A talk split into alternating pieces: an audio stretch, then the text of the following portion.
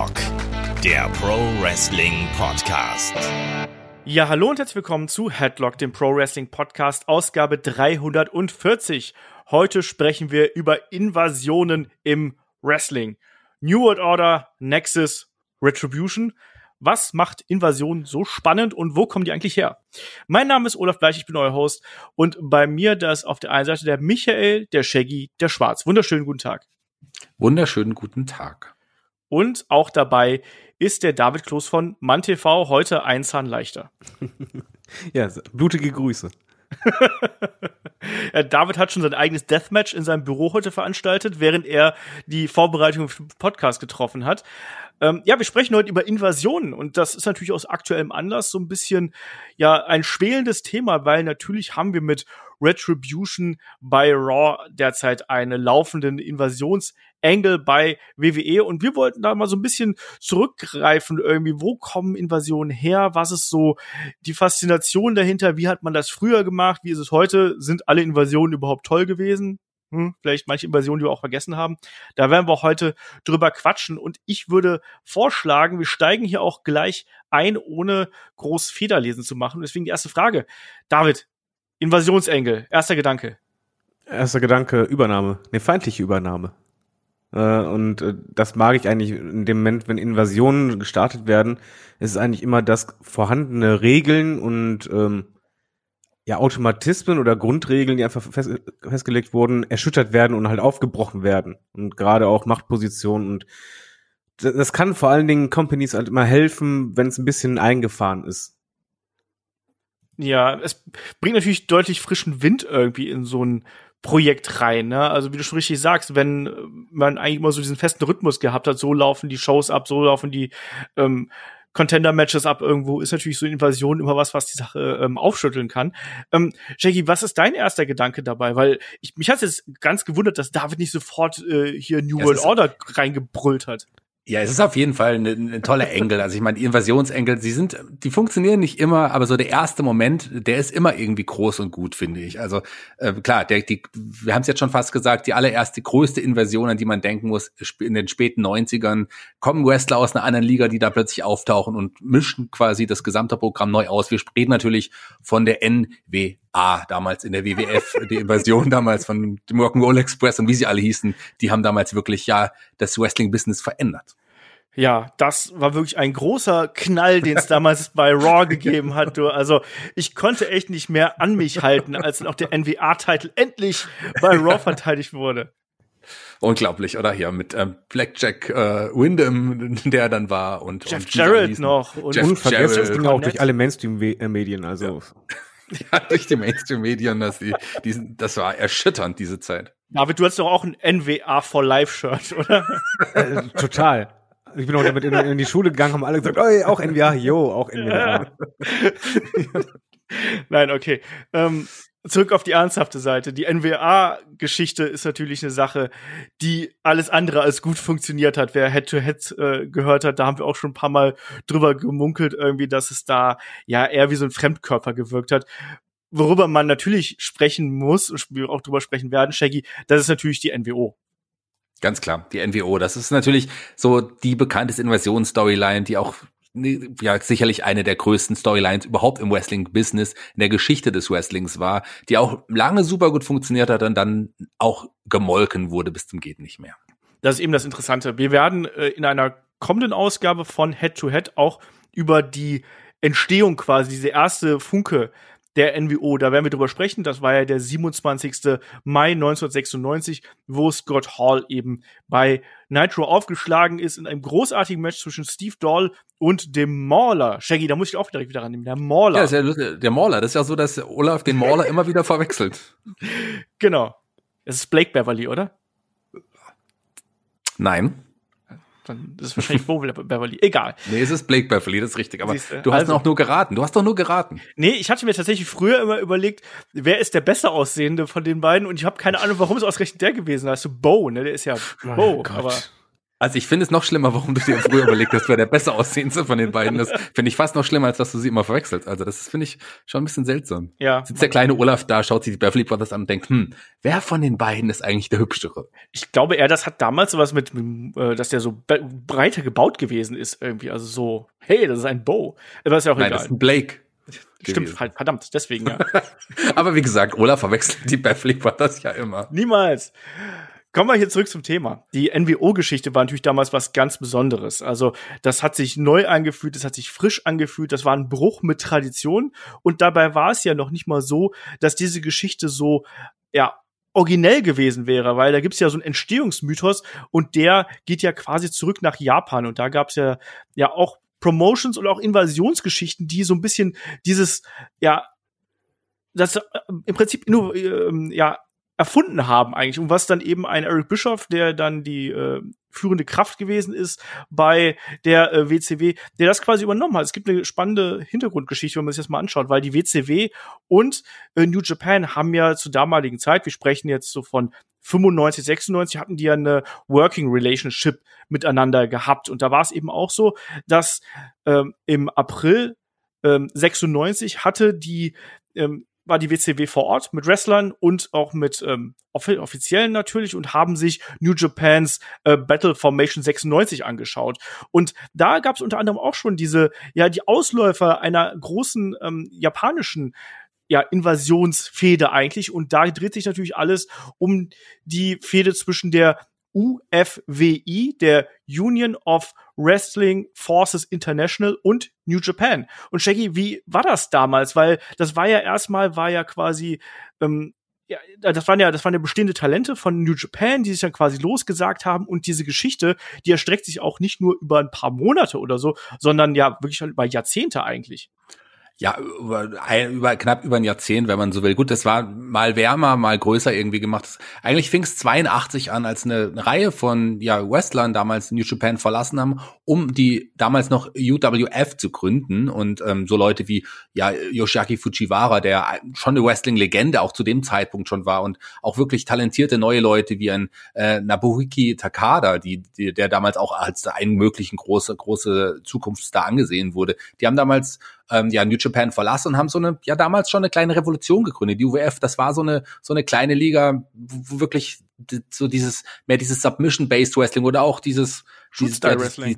die- ja, dieses Shoot Style Wrestling, was man auch von Ambition zum Beispiel kennt oder Raw oder von Raw, Raw Underground, ich wollte sagen. Und ähm, das war schon, äh, das, das war eine Zeit so wirklich so, ein- so, so ein hotter neuer, neuer, ja, eine heute neue Liga in, in, in, in Japan und irgendwie 84 muss es gewesen sein. Da kamen die tatsächlich zu New Japan zurück und es gab so eine kleine Invasion. Es ging immer hin und her. Das war jetzt nicht unbedingt so, wie es jetzt bei der NWO gewesen ist, dass man da wirklich diesen großen ähm, Übernahmeengel haben wollte, sondern es ging da eher so darum, dass du zwei Promotions hast, die ganz offensichtlich gegeneinander gefädet haben. Da ging es darum, wer, wer ist der Bessere, wer ist der Stärkere. Und dadurch, dass die ganze Fehde von dem Office von New Japan gebuckt worden ist, war es da eben auch sehr, sehr oft so, dass natürlich New Japan Talents da gewonnen haben. Das war nicht immer so äh, die äh, ja die Regel. Es gab auch ein paar Ausnahmen. Beispielsweise ähm, gab es ein IWGP Heavyweight Championship Match zwischen, ähm, du hast ihn gerade schon angesprochen, Takada und ähm, New Japans Keiji Muto und da hat dann tatsächlich äh, Nobuhiko Takada ähm, hier gewonnen und den Titel sich auch holen können. Der hat später dann den Titel wieder an ähm, Shinya Hashimoto verloren. Das war übrigens dann auch genau an diesem ominösen 29. April 1996, wo WCW Kollegen vor Ort gewesen sind. Also da läuft das alles irgendwie so ein bisschen zusammen. Ansonsten war das eine relativ unausgeglichene Fehde. Hat aber trotzdem viel Aufmerksamkeit gerade für New Japan gebracht und natürlich auch für die ähm, UWF-Talents da ähm, Möglichkeiten gebracht, sich wirklich dann auch zu präsentieren. Und da war es auch wirklich so, dass ähm, ja es auch hier innerhalb der UWF ja, Gruppierungen gegeben hat. Ne? Also es war ja dann wirklich ähm, äh, so, dass dann auch quasi äh, innerhalb der UWF es Streitigkeiten gegeben hat und ähm, ja eine zweite UWF sich quasi abgesplittert hat ähm, von New Japan und die dann eben 89 ins Leben gerufen worden ist. Ne? Und da, auch da gab es dann wiederum, um es weiterhin aufzubrechen, nochmal drei verschiedene Gruppierungen, nämlich angeführt durch die Gründer der ursprünglichen UWF, durch Maeda, Fujiwara und eben Takada, den ich gerade eben schon genannt habe. Ist jetzt alles furchtbar kompliziert.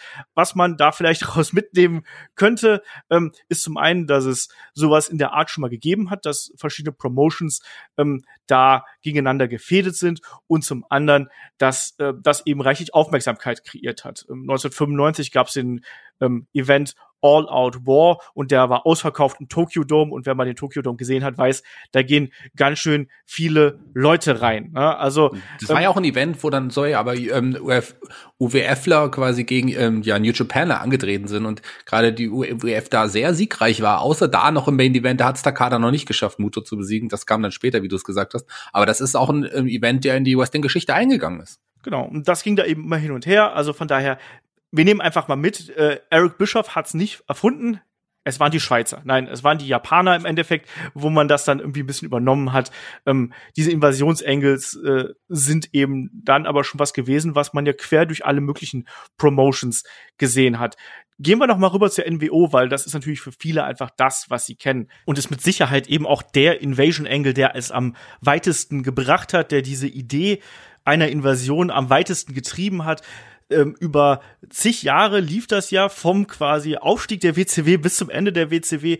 Und dann muss man ja auch ganz klar sagen, die WCW hat ja damals auch riesige Ideen damit gehabt. Das ging von einer eigenen TV-Show. Man hat es ja probiert mit Sold Out, mit einem eigenen Pay-Per-View, ähm, Merchandise-Verkäufe und was weiß ich noch alles. Also das war wirklich das Maximum, was man da quasi rausholen konnte. Auch wenn natürlich da extrem viele Fehler gemacht worden sind und man vielleicht diese Langlebigkeit wirklich auch als eine der großen Probleme dieser ganzen Geschichte irgendwie achten kann. David, wie hast du das damals aufgenommen? Ich habe gerade den 27. Mai 1996 angesprochen, als da Scott Hall in den Ring gekommen ist und dann wo peu à peu in darauffolgenden Wochen ähm, die weiteren Mitglieder, allen voran natürlich Kevin Nash hier angekündigt worden sind, dann das große Match für den Bash at the Beach ähm, 96 ähm, WCW gegen die äh, damals noch unbekannten Outsiders. Ähm, es gab dazwischen auch noch eine Powerbomb gegen Eric Bischoff durch den Tisch und so weiter und so fort. Wie hast du damals diese Zeit wahrgenommen?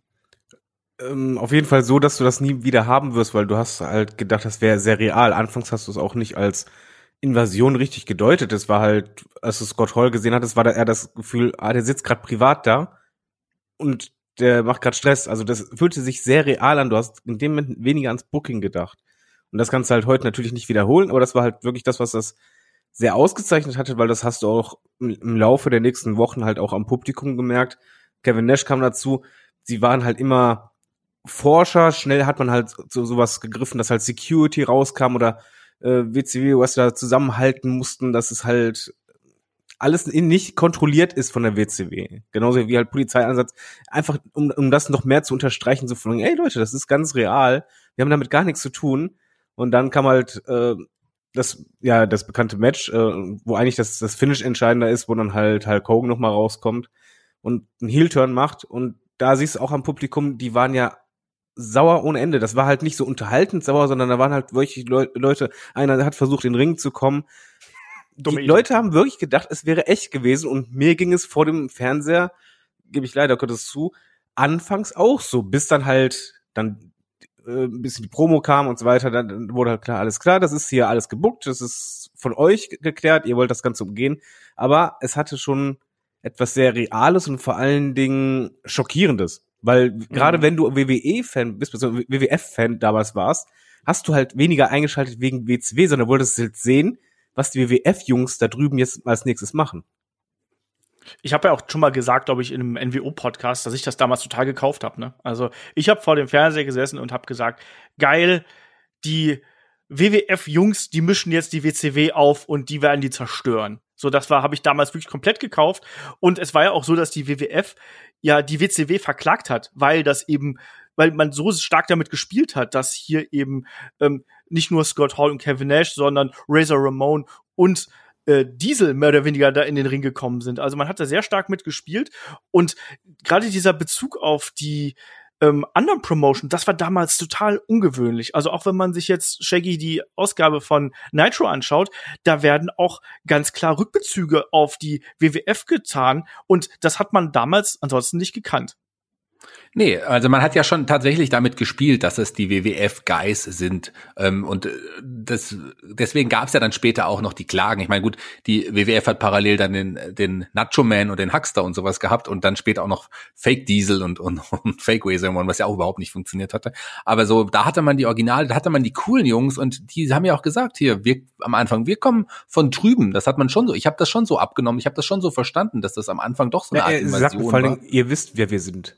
Ja, ihr wisst, wer wir sind, ganz genau. Also extra auch und es hieß ja auch die ganze Zeit schon, da gibt's noch einen dritten. Und da hat man sich ja auch wirklich immer gefragt, wer wird es sein? Ist es Shawn Michaels tatsächlich? Man wusste ja, das ist ein Freund von denen oder wie auch immer. Das war schon spannend damals so. Also ich habe das, ich habe das total abgekauft. Ich habe da Woche für Woche gefiebert, wie es da weitergeht. So aus heutiger Sicht, wenn man sich so vieles ansieht, ähm, zieht sich das da dann doch, gerade als dann die NWO auch so, so eine Riesengruppierung war und sich dann dann auch noch später noch gesplittet hat und sowas, da zieht sich vieles. Aber so gerade die Anfangszeit, die war heiß, die war geil und da hat man die Woche für Woche eingeschaltet, um zu wissen, wie es weitergeht. Vor allen Dingen waren die cool. Also man muss ja sagen, WCW war halt genau wie bei WWF äh, bunt. Es war noch eine andere Ausrichtung.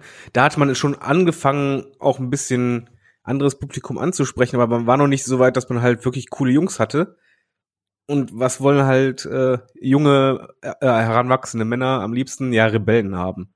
Und dann hattest du einfach Rebellen. Und die waren halt so dreist, dass sie halt, genauso wie diese Momente wie mit Eric Bischoff, dass sie den einfach äh, am Kommentatorenpult das Headset wegnehmen, dann halt selber labern das mag zwar heute so banal wirken, weil das siehst du tausendmal. Damals war das einfach so, oh mein Gott, das haben die jetzt gerade wirklich gemacht? Ja, das haben die wirklich gemacht. Das war halt schon Auch, verdammt cool. Ja, Entschuldige, auch, dass sie einen ähm, Eric Bischoff attackiert haben dann im äh, Nachgang. Ja. Das gab's ja dann auch, wo sie ihn dann durch die äh, Rampe durchgepowerbombt haben oder von der Rampe durch äh, ja so eine Konstruktion da draußen. Das hat's ja dann eben auch gegeben. Genauso finde ich aber auch, da können wir wieder zu dem Konzept des Invasion Angles so ein bisschen zurückkommen. Ähm, zum einen, wie wichtig ist das, dass du da innerhalb dieser Invasion jemanden hast, der quasi ein Insider ist, wie wir jetzt hier einen Hulk Hogan zum Beispiel gehabt haben, ein absolut etablierter Superstar, der es damals gewesen ist ähm, und von dem man zu dem Zeitpunkt nicht wirklich erwartet hätte, dass er heel turnt. Er wollte es ja eigentlich auch nicht und er hat sich ja dann erst im Nachgang ähm, mehr oder weniger überreden lassen. Und das war ja das Beste, was er hätte tun können. Auch ein Sting war ja da ja beispielsweise in der Diskussion. Also zum einen, ähm, wie wichtig ist, dass wir so einen Insider haben und zum anderen, wie wichtig ist auch, dass man dann hinterher eine Autoritätsperson wie einen Eric Bischoff hat, der dann nicht nur Teil der Story ist, das war er ja von Anfang an, ähm, sondern der dann eben auch auf die böse Seite wechselt, also quasi weg von seinem eigenen Baby, von seiner eigenen Promotion, von seinem Arbeitgeber hin zu den Invasoren quasi, Shaggy. Das äh, ist ja auch sehr oft ein Motiv, was in Invasionen aufgegriffen wird. Ja, aber das sind zwei unterschiedliche Fragen mit zumindest aus meiner Sicht komplett unterschiedlichen Antworten. Der Hogan, gut, der war ein Insider, der war jetzt schon einige Jahre dann mit der WCW verhaftet damals, aber der war trotzdem ja immer noch der WWE F-Superstar, der in den 80ern, Anfang der 90er war, der war trotzdem irgendwie im, ja, im Herzen sicherlich für viele Leute auch immer noch so ein WWFler. Gerade weil ihn die viele in der WCW gar nicht so, gerade nach der anfänglichen Euphorie nicht mehr so richtig angenommen hatten und die Berufe ja auch lauter wurden. Also ich finde, das waren klar, das Ding, es wäre auch bestimmt spannend geworden, es wäre sicherlich anders geworden und vielleicht hätte es nicht insgesamt so diesen Ausmaß gehabt, wenn es jetzt nicht, wenn es jetzt Ding gewesen wäre statt Hogan, weil ich glaube, Hogan war wirklich der beste Mann für diesen Spot. Das kam so überraschend, der endlich der Heel-Turn eines eines Hulk Hogans, das war schon fantastisch. Der Moment war groß und den Moment, der hat sich eingebrannt in unsere Gehirne, ganz klar. Ähm, die Autoritätsperson, die du angesprochen hast, dass die oft dann auch tatsächlich noch ja zu der Gruppierung irgendwie wechselt. Das gab's ja nicht nur bei der NWO, das gab's ja später auch noch einige Male. Das hat man leider oft mitbekommen. Sowas finde ich tatsächlich nicht unnötig. Also nicht sowas, das war eine Doppelung, ja. eine falsche Doppelung. Sowas finde ich leider unnötig oder nicht nötig. Ähm, Gerade bei Eric Bischoff. Ich glaube, der hat's gemacht, weil er sich selber so cool findet und weil er unbedingt auch Teil dieser coolen Gruppierung sein wollte ähm, es hat's ein bisschen geschadet, weil man wusste ja auch, der ist der Chef der, der WCW quasi auf dem Papier. Äh, was macht das für einen Sinn, dass er jetzt quasi sich der NWO anschließt? Dann können die eigentlich machen, was sie wollen.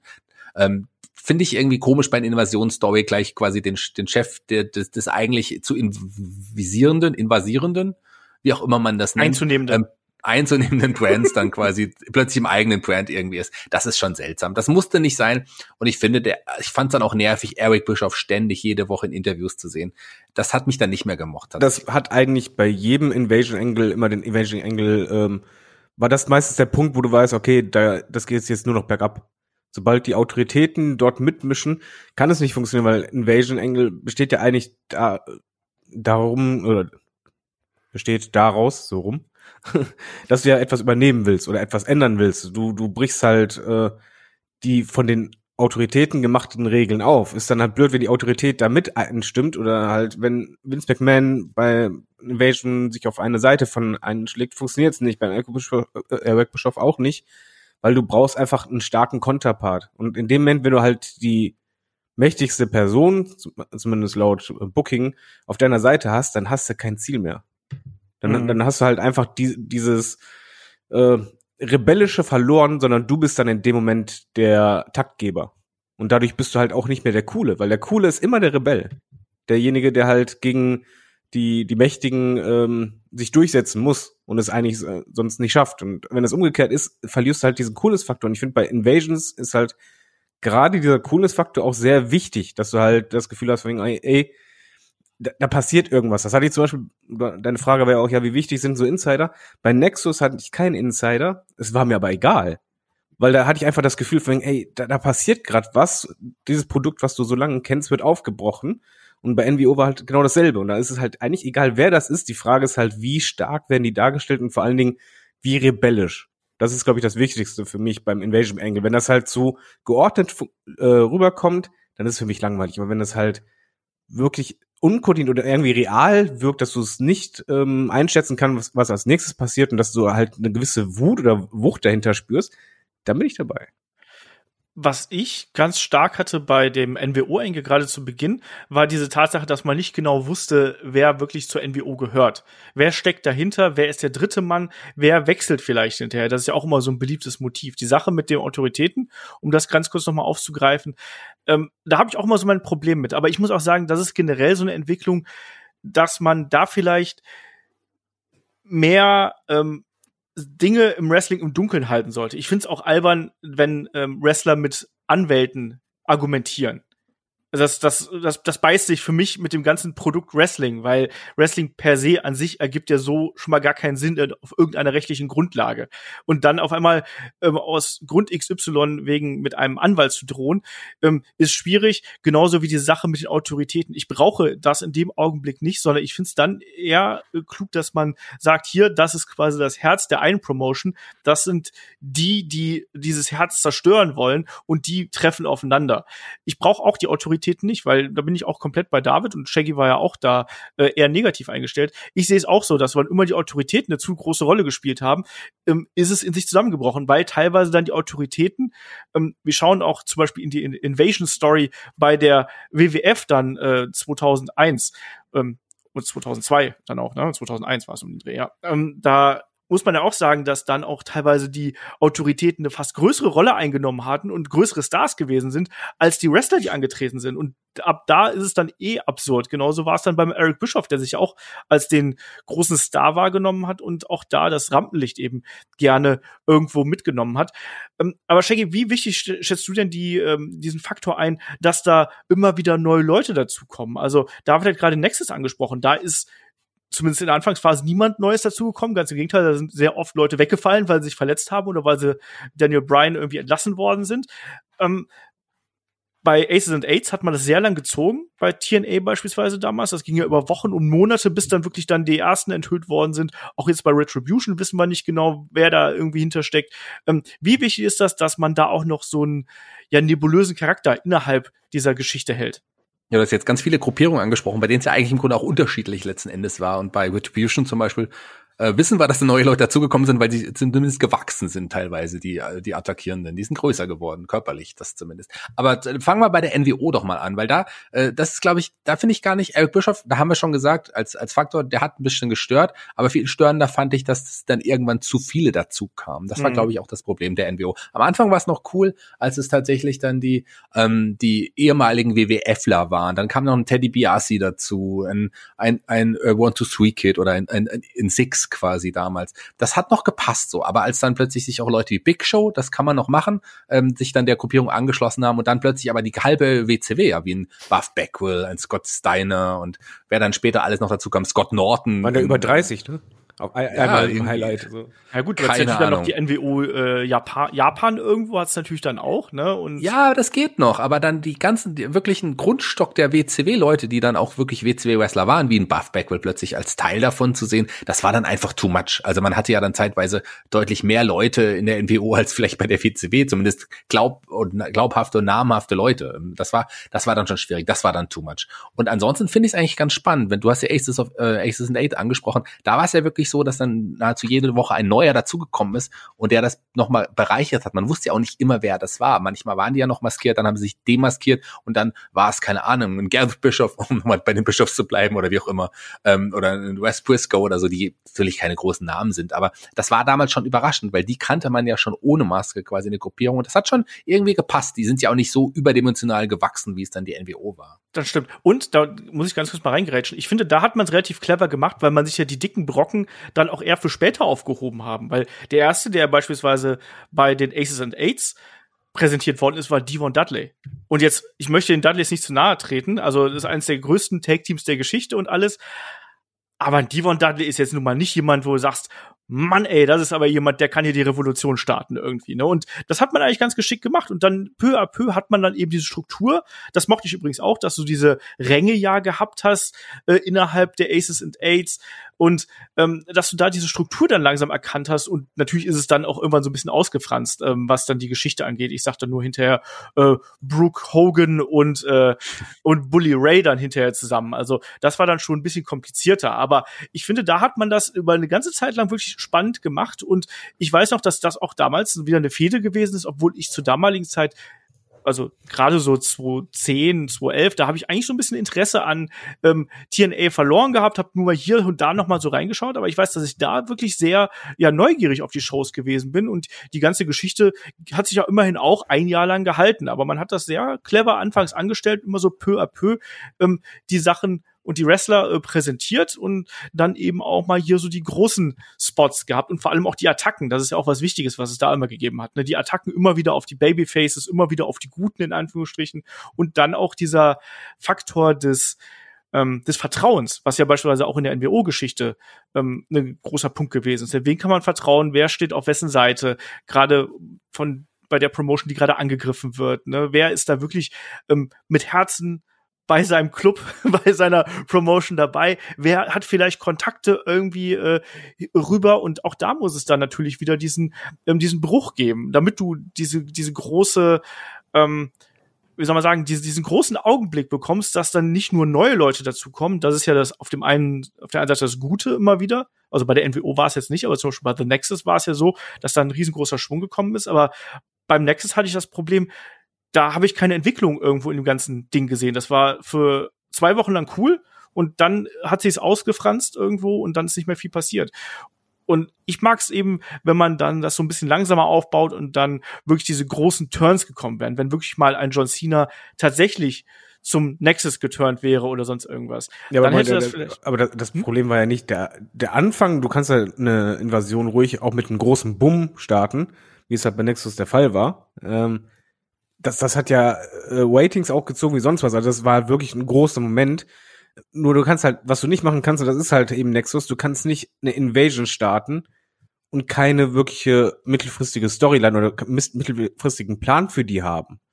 Das hast du halt äh, genauso wie halt damals bei ähm, der Alliance, ähm, mhm. mit dem Alliance Engel. Da war halt auch einfach so, ja, wir machen es einfach mal, haben aber gar keine wirkliche Idee, wie man es umsetzt und was, was ist unser Ziel, wie machen wir das genau richtig. Und bei Nexus war es halt genauso. Die waren halt da, die hatten einen super Impact, die hatten auch eigentlich äh, einen guten Sprecher auch. Irgendwie fühlte sich das harmonisch an. Du hast äh, so nach den ersten Wochen hattest du ein Bild davon, ah, okay, das ist das Powerhouse, der Typ ist der Techniker, ah, das ist ein bisschen der Leader, okay, du hast das ein bisschen eingeordnet, aber dann lässt du die halt einfach in, eine lieblose Fehde reinballern und nimmst die dann halt komplett auseinander anschließend. Ähm, da war halt kein, keine Motivation hinter. Kein, der, die Anfangsmotivation war da, aber du, die haben halt diese Motivation, der sind sie nicht gefolgt. NWO damals hat die ersten Monate halt genau diese Motivation immer weiter äh, verfolgt, diese We are taking over. Ja, das hast du halt gemerkt. Die haben halt für Chaos ge äh, gesorgt und haben halt wirklich auch die Kontrolle übernommen. Und bei Nexus war halt eben diese Verfolgung nicht da. Und ich finde, dass dieses Motiv ist immer sehr, sehr wichtig für mich beim Invasion Angle, dass du das Gefühl hast, okay, die haben das vor und dass die das auch mit aller Macht versuchen, ja, zu verfolgen. Ja. Und die NWO hat auch über sehr lange Zeit fast alles gewonnen. Das muss man auch mal sagen. Die NWO ist über Monate, als sie dann da gewesen ist, sehr dominant dargestellt worden und auch als wirklich äh, große Einheit und haben wirklich die äh, die WCW quasi ja an die an die Wand gerasselt, nenne ich es einfach mal, ne? Und haben die äh, die haben die Titel gewonnen, haben äh, da wirklich die großen Momente einfach kreiert. Ähm, das hat man zum Beispiel beim beim Nexus auch nicht geschafft. Also da gab es auch die großen Siege, ähm, sind nie so wirklich auf das Konto des Nexus gegangen. Ja. Ne? Und das ist dann halt zerstörst du die. Du, du musst ja. äh, eine neue Gruppierung oder eine Invasion musst du starten, indem halt die Invasion eine Gefahr für die bestehenden Leute darstellt. Wenn die aber direkt verlieren, ja, dann ist halt keine Gefahr. Aber das Spannende an Nexus, und lass die doch mal kurz über die noch mal reden, es war ja, dass sie quasi aus diesem NXT, aus dieser NXT-Sendung entstanden sind. Das waren ja quasi die neuen Wrestler, die aufgebaut wurden innerhalb äh, der, der Shows auch, quasi, das werden die neuen Stars. Äh, Wade Barrett war ja dann am Ende der Sieger der ersten NXT-Staffel sozusagen und dass dann die plötzlich dann aber äh, alle attackieren. Damit hat die ja wirklich keine gerechnet. Der, der äh, große Boom, wie, wie David es gerade gesagt hat, der war ja da ganz am Anfang. Der war ja wirklich, Absolut. das war ja wirklich ein cooler Moment eigentlich. So, aber wenn man so wirklich dahinter die Fassaden schaut, ähm, wer war da, da dabei? Wade Barrett, ich erachte den immer noch als sehr guten Wrestler und äh, Ah. als, als talentierten Mann, doch. Das haben wir letztes Mal Daniel im Bryan. Magazin diskutiert hier. Und Daniel Bryan hat einfach nie in die Gruppierung gepasst, hätte er da nicht mit diesem Schlips gewirkt. Irgendwie wäre es Justin Roberts, den er gewirkt hat. Ich meine, Ja. gut, den kann man wirken. Den Das ist kann ja so wirken. geil. Er- Entschuldige, ähm, wenn ich dir das Wort falle, um das zeitlich mal einzusortieren. Der Nexus, die Gründung war am 7. Juni 2010. Ähm, da gab's diese, diese, diese erste Attacke wirklich dann auch äh, des gesamten Nexus, die dann einfach da aufgetaucht sind.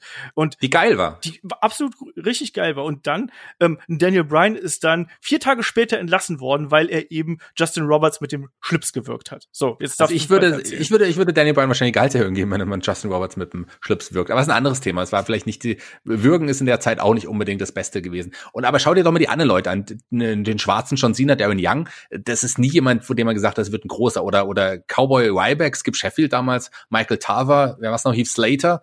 David Otanga, Justin Gabriel, das waren jetzt nicht wirklich richtig Leute, die, wo man so sagt, das werden mal Superstars. Die waren nie wirklich eine Bedrohung. Dieser Moment war geil. Und klar, hätte man ihnen vielleicht größere Siege gegeben, größere Matches und hätte sie nicht an John Cena äh, ja verfressen später, ähm, hätte da vielleicht noch was mehr draus werden können, aber nie äh, vergleichbar mit der NWO oder so. Nee, mit ist NWO vergleichbar ist eh schwer, aber ich finde schon, dass da viel, viel, viel mehr hinter war und auch die Connection war da. Also mir persönlich, ich weiß noch, wie das damals war, mir war absolut egal, wer diese Jungs waren. Ich fand das halt irgendwie cool, dieses Gefühl, ey, da sind paar Junge und die wollen da aufräumen und zwar richtig. Und du hast halt, muss man auch sagen, muss die, so kurz das eigentlich alles war, Merchandise haben die verkauft wie Hulle. Als Heel-Gruppierung.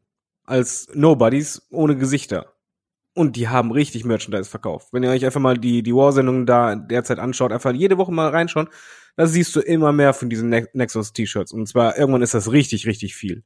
Und das ist halt einfach, das sind absolute Nobodies und die machen das. Du hättest die halt einfach vernünftig, ja, diesen, diesen Anfang-Draw, den du gemacht hast, du hast die ja nicht nur einfach äh, ein Match unterbrechen lassen, sondern du hast die halt gegen einen Punk und einen Cena gestellt. Die haben halt wirklich Legenden da quasi mal äh, komplett auseinandergenommen. Und das ist halt auch wichtig bei Invasion Angle. Invasion Angle funktioniert bei mir zum Beispiel nie, wenn das in der Undercard ist. Oder in, in der unteren Midcard oder so. Es muss halt eigentlich schon irgendjemand etabliertes und sehr großes oder mehrere große Leute müssen zerstört werden. Und dann, wow, und hätten die gegen Cena am besten dominant wie sonst was gewonnen, ich glaube, da wäre noch was ganz anderes möglich gewesen, aber man hatte absolut keinen Plan. Du hast halt einfach gesehen, man hat sich zu Woche, von Woche zu Woche geschl äh, geschliffen, dann irgendwann, ja, komm, machen wir mal. So, das war's. Ich glaube, ich muss David da sogar recht geben. So aus heutiger, ich habe mehr aus heutiger Sicht das betrachtet und da rückwirkend ähm, sicherlich auch die die Fehler gesehen, die die WWE da gemacht hat. Aber so von dem Zeitpunkt an und in der Zeit gerade war das schon echt heiß. So die ersten, die erste, der, der erste Moment war wirklich groß und das die ersten Wochen waren auch vollkommen in Ordnung dann, als man dann aber auch so Leute wie ja, Bret Hart gegen die gestellt hat, war das nicht so oder war das wurde Ja, dann ja. auch seltsamer? Und als dann später noch äh, Husky Harris und und Michael McGillicuddy irgendwie dazu kamen der als als als neue Mitglieder und als es dann irgendwann New Nexus und The Core und sowas gab und Mason Ryan und CM Punk irgendwie so, das das war dann echt schon too much, aber so die Art man hätte wirklich mehr aus denen machen können, aus so wirklich ja ja, Gesichtern, die noch neu waren, hätte man sicherlich vieles, vieles formen können. Vielleicht wäre ein Michael Tarver, denn der hat mich damals auch überzeugt als so ein harter Hund. Ich glaube, dem hätte man auch vielleicht mehr machen können. Ob der jetzt im Ring ein guter war, weiß ich nicht, kann ich rückwirkend noch gar nicht mehr sagen. Aber ich glaube, mit, gerade mit Wade Barrett hätte man viel mehr machen können. Ja, Wade Barrett glaube ich auch, dass der jemand gewesen wäre, nicht unbedingt, weil er der beste Wrestler gewesen ist oder jetzt aktuell ist, sondern einfach, weil der eine ganz gehörige Portion Charisma mitgebracht hat. Das hat man ja auch später gesehen, ähm, ne, mit I got some bad news for you. Ähm, das hat alles gut, das war jetzt auch eine ganz miese äh, Kopie, aber ich habe es auch nicht richtig probiert. Ja, ja. Nein, aber das hat man bei ihm durchaus gesehen, dass der zumindest was hat, was die Massen irgendwie äh, interessieren könnte. Bei den anderen bin ich mir nicht so ganz sicher, aber David hat gerade nämlich das Interessante da gewählt, äh, äh, erwähnt. Ähm, bei der NWO war es ja diese Rebellion, die wir haben wollten. Auch damals waren das ja eigentlich so ein bisschen die festgefahrenen Fronten bei der WCW gegen die vermeintlichen Rebellen der NWO. Klar, ob jetzt Hogan ein Rebell ist oder sonst irgendwas, aber zumindest auch da wurden die Regeln gebrochen. Hier war es eher ein Generationenkonflikt tatsächlich. Man hatte bei der WWF so ein bisschen die, äh, bei der WWE, Entschuldigung, ähm, ein bisschen die Nase voll gehabt davon, diese eingefahrene Kiste zu sehen und man wollte irgendwie was anderes sehen. Man wollte mal wieder was Frisches, man wollte auch andere Talents sehen. Und ähm, das, ich war damals auch interessiert an diesem NXT-Produkt. Das war nicht so geil, muss man natürlich dazu sagen, aber was man dann daraus gemacht hat ähm, mit Nexus, das war am Anfang interessant. Und das hat natürlich gerade diesen ja, diesen Core-Wrestling-Fans, die ein bisschen ähm, über das eigentliche Geschehen hinwegblicken und da ein bisschen schauen, wie entwickelt sich das gerade. Denen hat das natürlich extrem gut gefallen, weil sie gesagt haben, so, ja, frischer Wind und neue Gesichter, die wir hier haben, weil natürlich hat man nicht mehr diese extreme Fluktuation gehabt, wie zu Zeiten des Monday Night War, wo man ständig neue Gesichter gehabt hat, oder von mir aus auch zu Zeiten der Ruthless Aggression Era, wo man so versucht hat, so viele Leute reinzuwerfen. Hat man zu dem Zeitpunkt nicht mehr gehabt. Deswegen war man so dankbar dafür, dass man mit Nexus auf einmal so viele neue Talents gehabt hat und diesen Knall gehabt hat, den großen Bumm, um es nochmal aufzugreifen hier. vielleicht nenne ich die Folge so. Und das war, das war ein Punkt damals. Und dann können wir vielleicht noch mal einen anderen Schritt zurückgehen. Wir haben es gerade eben schon mal erwähnt.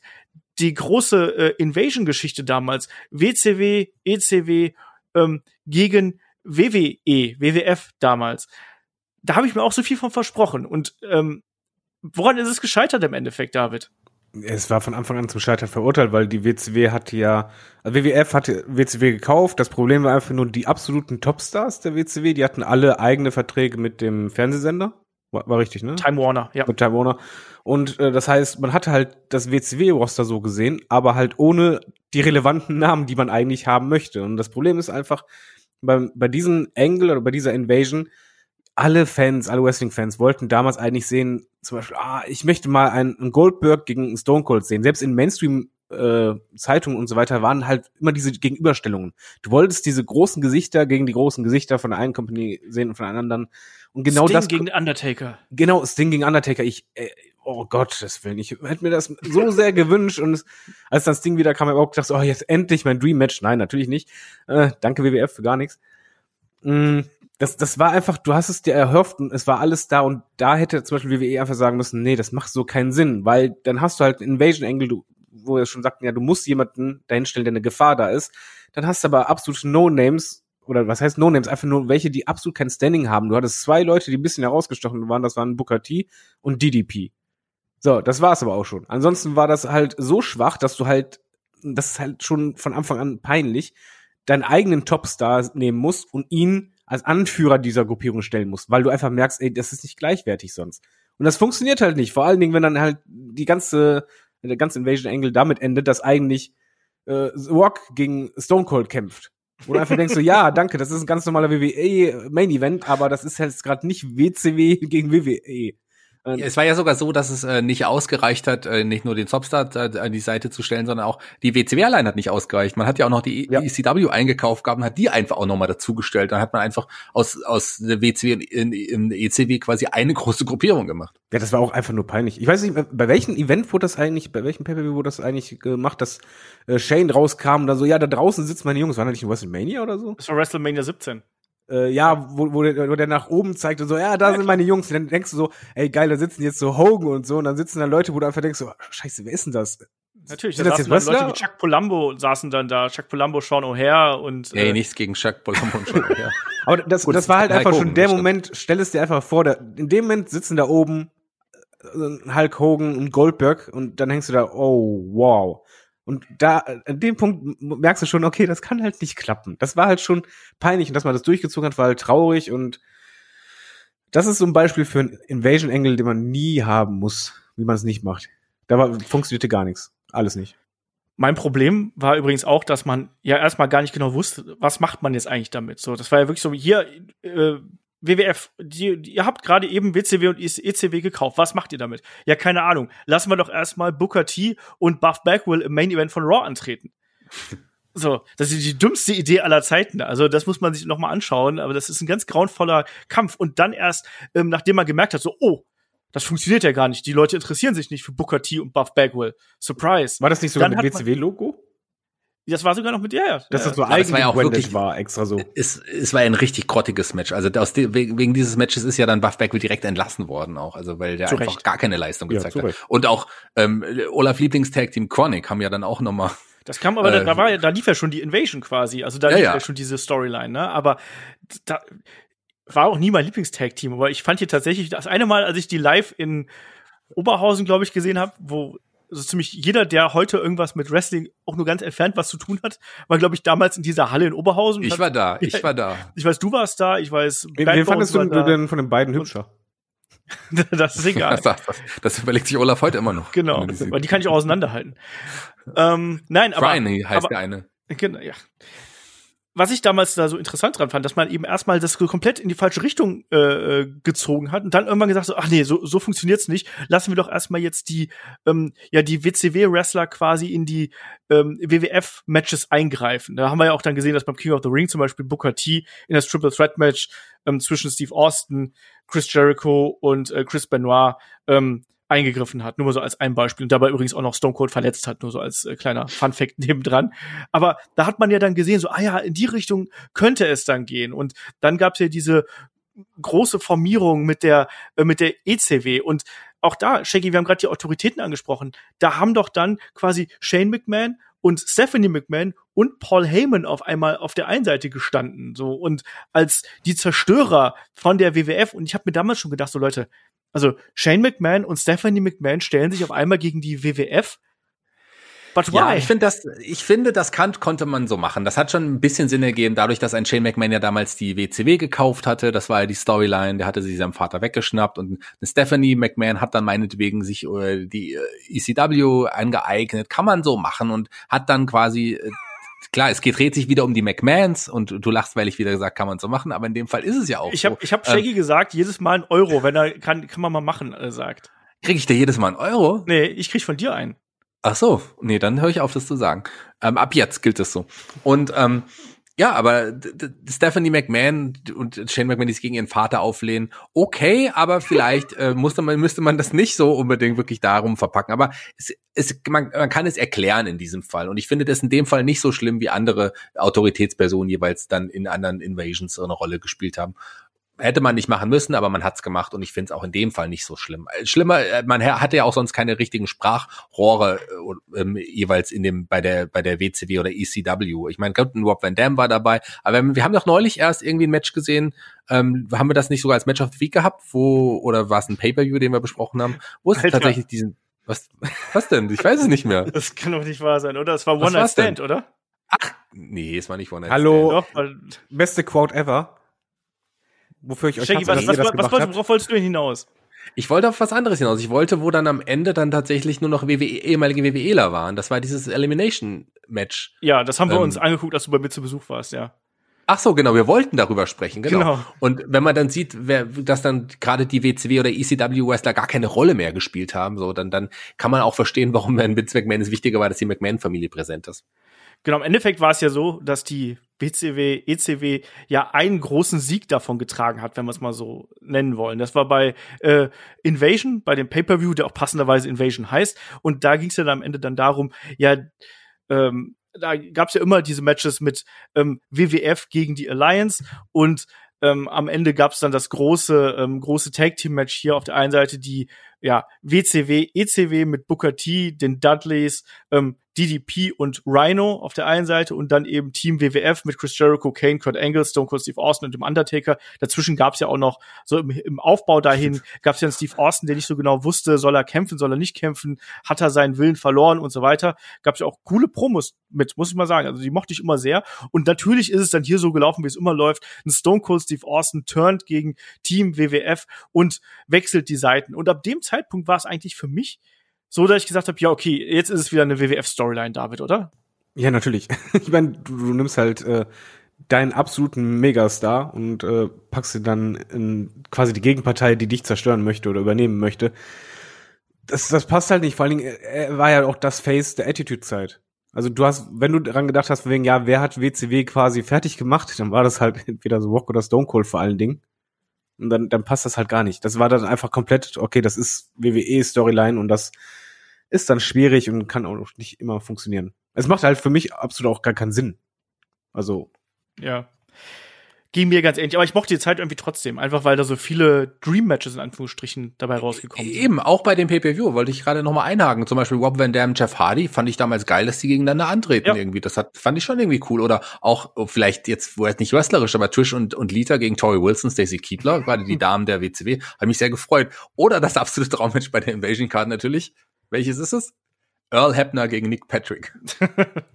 Ja, aber es gab ja dann trotzdem auch so im weiteren Verlauf, also gerade diese Fehde zwischen Jeff Hardy und Rob Van Dam, die war natürlich dann auch wirklich gut und da kamen auch wirklich gute Matches dabei irgendwo raus, ne? Und man hatte da schon ein paar Möglichkeiten gehabt, irgendwie neues Talent äh, zu präsentieren und das mochte man ja. Ich mochte es vor allem, dass man da einfach wieder so frische Matches äh, gehabt hat, die man vorher noch nicht gesehen hat. Aber wenn man dann so ein paar Monate weitergeht, Richtung Survivor Series, wo es ja dieses berüchtigte Winner Takes All 5 on 5 Match gegeben hat, ähm, Team WWF gegen die Alliance, dann besteht Team WWF halt aus The Rock, Chris Jericho, Undertaker, Kane und Big Show und auf der Alliance-Seite stehen Stone Cold Steve Austin, Kurt Angle, Rob Van Dam, Booker T und Shane McMahon. Und das ist das, was Shaggy gerade gesagt hat. Im Endeffekt haben wir hier einen echten EC-Wähler, einen echten WC-Wähler und alles andere sind eigentlich ähm, WWF-Talents. Und Ja, und es ging ja noch darum, welche WWF-Talent äh, einen Heel-Turn macht oder welcher Turn wird. Es ging ja nur um WWF. Um nichts anderes. Genau. Ja, deswegen, also das, daran ist es dann hier im Endeffekt gescheitert. Also im Endeffekt, wenn wir es äh, zusammenfassen, es gibt auch genug Möglichkeiten, wie so eine Storyline scheitern kann. Ähm, und trotzdem ist es halt eben immer irgendwie was, was Spannendes und was äh, Frisches. Und wir haben gerade die Invasion von der ECW angesprochen. Shaggy, da war es ja auch so, es gab ja schon mal eine kleine Invasion irgendwie. Es gab schon mal eine kleine Invasion der ECW, aber dann auch äh, ja quasi auch bei der ECW der WWF. Das gab ja damals auch das äh, WWF-Team, das bei ECW dann eine Zeit angetreten ist, quasi auch eine kleine Invasion. Es war, glaube ich, während des, eines Matches von Savio Vega, ich weiß nicht mehr, wer der Gegner ist, als plötzlich auch Sandman und Tommy Jr. im Publikum auftauchten und äh, da auch sogar tatsächlich mit dem mit dem Singapore Kane auch mal zugeschlagen haben. Und dann ab, ab da gab es öfters mal ECW-Stars zu sehen, äh, Taz unter anderem auch. Und ähm, parallel bei ECW tauchten dann auch so tauchte dann ein Jerry Lawler auf, der auch involviert war in diese ganze Storyline. Und äh, WWF schickte auch einen Brakus rüber. Ja, also die ganz dicken Namen. Die, ganz die richtig dicken ziehen bei Wrestling-Fans. Mein Name ist Brakus. Ich komme von Deutschland. Ja, aber ich fand das schon mit Jerry Lawler halt übel. Das, das hat er schon viel über ausgesagt über das Standing. Ist äh, ein bisschen für mich analog zu WWF gegen WCW, äh, äh, beziehungsweise Alliance. Ähm, da hast du einen Ja, Engel eben. und du schickst dann halt Jerry Lawler rüber und in dem Moment ist er einfach schon für dich uninteressant geworden. Weil du einfach weißt, welche Bedeutung das hat. Dabei war eigentlich der, dieser Moment der Invasion gar nicht so schlecht. Der war schon cool gemacht. Auch Paul Heyman war in der Rolle cool. Da war schon Grundinteresse da, aber du hast halt einfach gemerkt, dass das WWF nicht wirklich dahinter stand. Also ich muss ja ein bisschen widersprechen. Ich war gerade großer ECW-Fan zu der Zeit, weil gerade Jerry Lawler hat die Massen so dagegen sich aufgebracht. Ich finde, der war klar, äh, vielleicht ist er nicht der wichtigste WWEler gewesen, aber das hat schon irgendwie gerade in diese Geschichte damals gepasst, dass gerade so dieser, dieser Südstaaten Jerry Lawler, der, der ja auch für Wrestling ja für für das klassische Wrestling irgendwie so ein bisschen steht, dass gerade der zu ECW geschickt wird und da äh, seine Promos hält und dann sich sogar noch ein, ein, ein, ein, ein Sabu und ein, ein AVD quasi an, an seine Seite geschlagen haben. Das hat schon irgendwie gepasst, das war schon witzig. Ich fand das cool. Ich das Spannende das an der ganzen Geschichte ist ja, dass zu der Zeit ja ähm, sogar mal sowas wie eine Invasion der ECW bei der äh, WCW irgendwie im Gespräch gewesen ist. Also das ist wohl was, ja, was quasi infolge dieser Talentakquise, die WCW damals ja gemacht hat, äh, durchaus in Betracht gezogen ähm, äh, worden ist. Also das hat Tommy Dreamer in seinem Podcast mal erzählt, ähm, wo dann die WCW bestimmte Talents wollte und man hat äh, Todd Gordon, der ehemalige Besitzer der ECW, hat ähm, quasi einen Vorschlag gemacht, dass man damit zusammenarbeiten könnte. Und im Endeffekt war es aber dann eben nur so, dass die WCW einen Riesenhaufen Talents sich einfach geholt hat und ja mitgenommen hat eigentlich. Ne? Also Leute wie einen ähm, Raven, den sie dann zurückgeholt haben, oder dann eben auch später den guten Sandman, den guten Hack, wie man ihn ja noch Hard, kennt. Hardcore Hack. Hardcore Auch Sabu war ja ganz kurz, kurz, kurzzeitig da. Und ähm, Perry Saturn. Die, also damals wollten sie, glaube ich, die, die, Gesamt, die Pitbulls, die Eliminators und sowas. Ähm, Kronos ist, ist nicht mitgegangen, aber ein Perry Saturn, der ist damals zur WCW gewechselt. Genau, ich glaube, Pitbulls waren da auch im Gespräch. Kann ich mich aber nicht dran erinnern, dass die jemals bei der WCW gewesen sind. Wahnsinnig. Da kam, glaube ich, die schwere Verletzung von Gary Wolf auch in diesen, in, sein, in diesen Zeitraum und, und mit Pitbull Nummer zwei, dessen Namen ich leider auch total vergessen habe, äh, konnte man auch nicht so viel anfangen. Also, wie dem auch sei, auf jeden Fall, äh, das hätte ich auch mal eine spannende Geschichte gefunden, weil es gibt auch immer wieder natürlich so Invasion-Geschichten, die nie stattgefunden haben. Ist ja auch, wenn wir jetzt ein bisschen in die, in die, in die Gegenwart gehen, hier in die jüngere Vergangenheit, ähm, gab es auch tatsächlich mal so ein Internetgerücht, dass ja Triple H ähm, auch mal der Elite äh, vorgeschlagen hätte, eine Invasion zu machen. David, das wäre nicht schlecht gewesen, oder? Also vor AEW natürlich. Ja, also zumindest, äh, es soll ja so gewesen sein, dass ähm, Triple H da schon sehr hinterher war, obwohl er noch gar nicht wusste, dass AEW kommen wird. Und äh, die Angebote sollen auch sehr lukrativ gewesen sein, gerade Kenny Omega gegenüber. Ähm, es es wäre wahrscheinlich ein cooler Impact gewesen, aber äh, ich, ich glaube, wo die momentan sind, sind sie besser aufgehoben. So, das, nicht das gemein, aber ich habe einfach zu oft erlebt äh, in, in jüngerer Vergangenheit, dass Angles, die halt längerfristig sein müssen. Ein Invasion ist zumindest, das, das muss über mehrere Monate zumindest sich ziehen und halt auch gut ziehen, dass die halt nicht umgesetzt wurden, sondern schneller fallen gelassen wurden. Und diese Gefahr hätte ich halt da auch gesehen. Hm ich finde es aber so als Gedankenspiel, auch da, ich habe es, glaube ich, in einem der früheren Podcasts schon mal gesagt, das klingt so ein bisschen so, als wenn jemand irgendwie WWE äh, 2K19 oder sonst irgendwas spielt, sich die einen Wrestler so im Editor zusammenbaut und dann lässt er die gegeneinander fäden irgendwie im Universe-Mode. So könnte ich mir das dann vorstellen.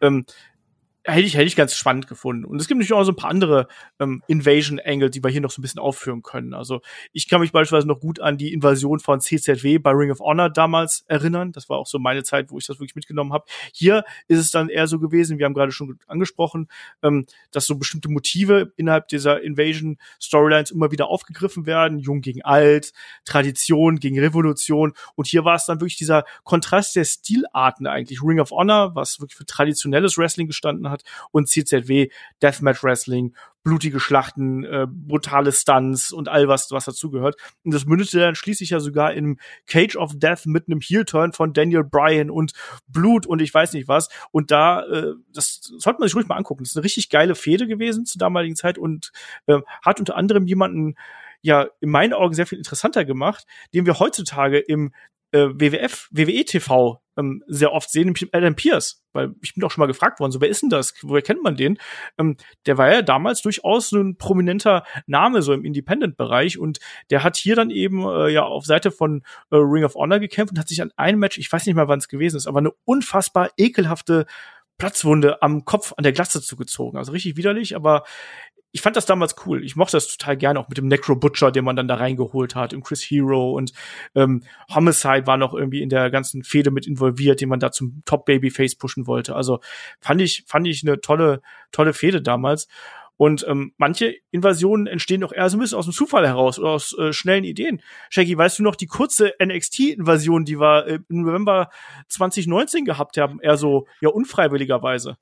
Ja, die basierte ja auch auf äh, zum also der Grund war der Aufbau des Survivor Series damals, als dann auch NXT quasi als eigenes ja als eigener Brand endlich mal gegen die anderen großen Brands antreten und auch relativ erfolgreich antreten durfte. Fand ich hat man irgendwie ganz okay gemacht. Äh, es war ja auch um nochmal NXT nochmal ja ins Mainstream zu holen und gerade jetzt mit einem neuen TV Deal und sowas ähm, konnte finde ich vollkommen okay, äh, dass man das gemacht hat. Ich hätte was was anderes gesagt.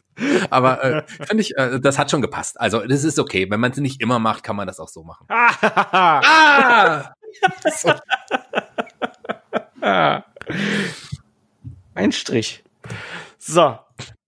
Das ziehen wir jetzt durch hier. Genau, diese NXT Invasion, die gab es dann eben auch so ähm, da nochmal und es gab auch dann nochmal das NXT UK mit Imperium quasi bei NXT Invasion gemacht haben. David, macht sowas noch Sinn oder ist es einfach nur so eine schöne Abwechslung, die man da reingebracht wird? Ja, Invasionen machen schon Sinn, wenn du die halt durchziehst. Also zum Beispiel bei NXT, das hätte super funktioniert, wenn du es halt nicht einfach nur komplett als Promo für Survivor, Series und halt äh, den TV-Deal und so genutzt hättest, weil das, es hat sich ja auch dann aufgelöst. War dann Survivor Series, alles klar, NXT hat eigentlich gewonnen und das war's.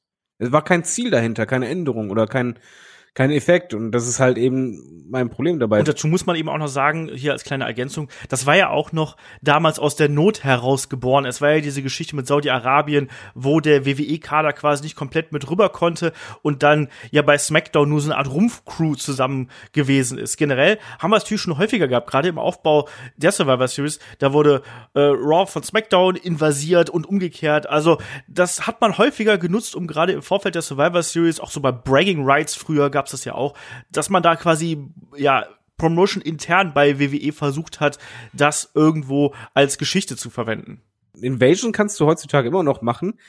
Du musst halt nur wirklich das Gefühl haben, oh, da ist halt erstmal eine, eine aufstrebende Macht, eine sehr äh, dominante Macht und die halt auch ein klares Ziel haben, was ich persönlich dann cool finde. Und wenn ich das nicht cool finde, ist das natürlich auch ein bisschen schwierig, aber zum Beispiel, klar, Underdog funktioniert halt immer. Also wir Internet äh, Smart Marks, wir hängen da die ganze Zeit eh, NXT ist viel besser als War on SmackDown. Das kann man eh vergessen und dann kommen die nach oben und dann ist halt bei dir einfach genau dieses Gefühl da wegen so, ja, jetzt zeigst du den richtig. Aber wenn es halt zu durchchoreografiert wirkt und äh, aufgesetzt oder halt nur als Promo, dann funktioniert das halt nicht. Also ich finde, heutzutage geht es, aber was du halt zum Beispiel niemals ähm, erwarten darfst, ist sowas wie bei NWO, weil wir sind einfach zu gut informiert, dass wir denken, das ist absolut real und deswegen ähm, muss man es auch so umsetzen. Ich habe zum Beispiel auch deswegen bei äh, Retribution äh, ein Problem damit, weil man versucht es mir als extrem realistisch und unkontrolliert darzustellen, aber egal was sie machen und egal was passiert, alles wirkt so extrem organisiert und geplant. Und zwar mhm. äh, so technisch auch. Also sei es halt, ja, man, man geht an die Technik ran und du siehst, ja, Kamerashot und da alles perfekt. Und dann kommt der Effekt und du denkst einfach nur so, ja, das ist einfach zu gut organisiert. Oder dann nehmen sie halt den Ring auseinander, gehen auf den Kameramann los. Du siehst aber, wie der Kameramann erstmal die, die Kamera auf den Boden stellt, so dass dann halt nichts passiert und dann kann man weglaufen, dann geht's weiter. Das ist halt, es muss für mich bei einer Invasion, entweder ist es halt kontrolliert und sehr dominant oder es ist halt Chaos aber dann halt wirklich so Chaos. Es darf halt nichts einfach so. Hm, kennst du das, wenn dann zum Beispiel, sagen wir zum Beispiel, wenn du Teenager bist und deine Eltern holen dich ab von der Party und die versuchen cool zu sein? Das funktioniert nicht. So etwas ist halt. So ich werde cool sein, du. Ich werde sowas von cool sein. Du wirst mega uncool sein. Jeder sagt, man wird cool sein, später man ist aber nicht cool.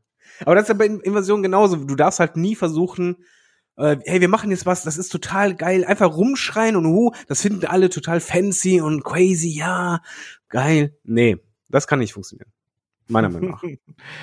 Ja, Shaggy, wie siehst du aktuell, um da den, den Bogen zu schlagen, quasi die Retribution-Geschichte? Also, wir wissen, die sind nicht nur extrem organisiert, die arbeiten auch nicht an Freitagen, an Sonntagen auch nicht. Also. Ja, aber nur noch montags. Nur noch, nur montags. noch montags. Aber die werfen auch äh, Stein, äh, mit Steinen Fenster zweimal hintereinander ein. Also, das kann man, kann man auch machen. kann man mal machen. Jawohl, Strich.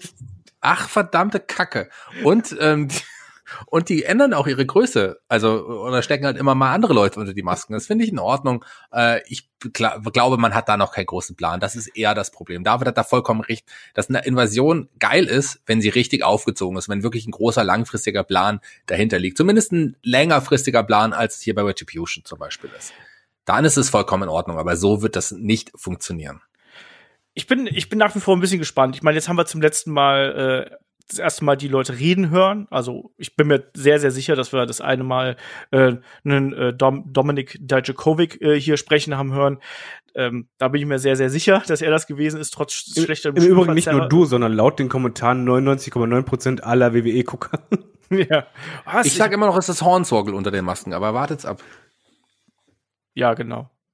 Ähm, nee, aber also insgesamt äh, es ist eben schon sehr, sehr schwierig, sowas heutzutage aufzuziehen, eben auch gerade wegen der Hürden, die dann gerade auch sowas mit sich bringt, äh, was die moderne Berichterstattung angeht. Egal, ob es jetzt einfach mal so Momentaufnahmen, wo dann Leute eine, eine Freeze-Frame aufnehmen und sagen, hier, guck mal, die Augen, das ist, äh, weiß ich, Mia Yim oder das ist eine Mercedes Martinez, die ja auch schon mal irgendwie da unter einer Kapuze gesteckt hat.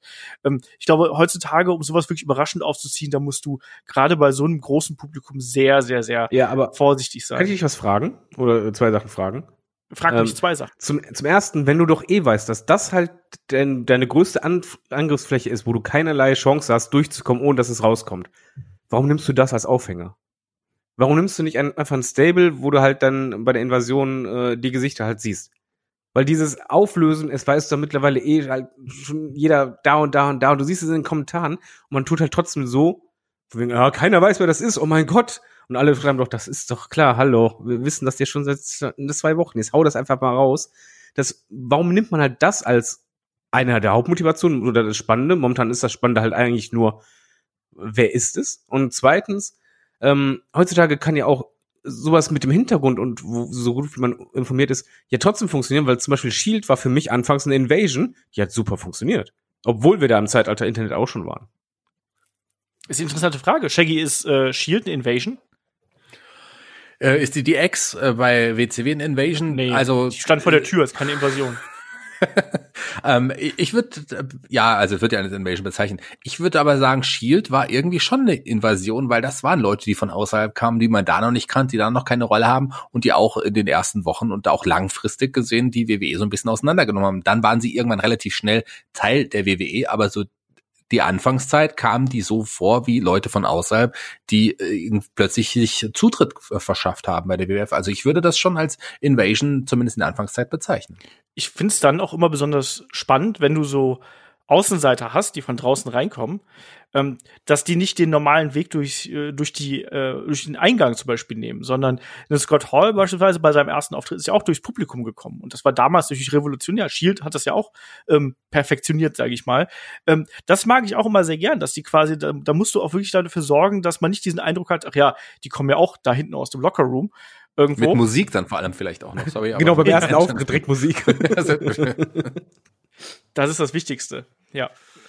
Nee, also was. Also das, das, das spielt alles rein. Aber David, ich habe irgendwie deine Frage gar nicht mit, mit, mit Warum, warum nimmt man halt äh, so, okay. diese Anonymität oder diese Frage von wegen, oh mein Gott, wir wissen nicht, wer das ist.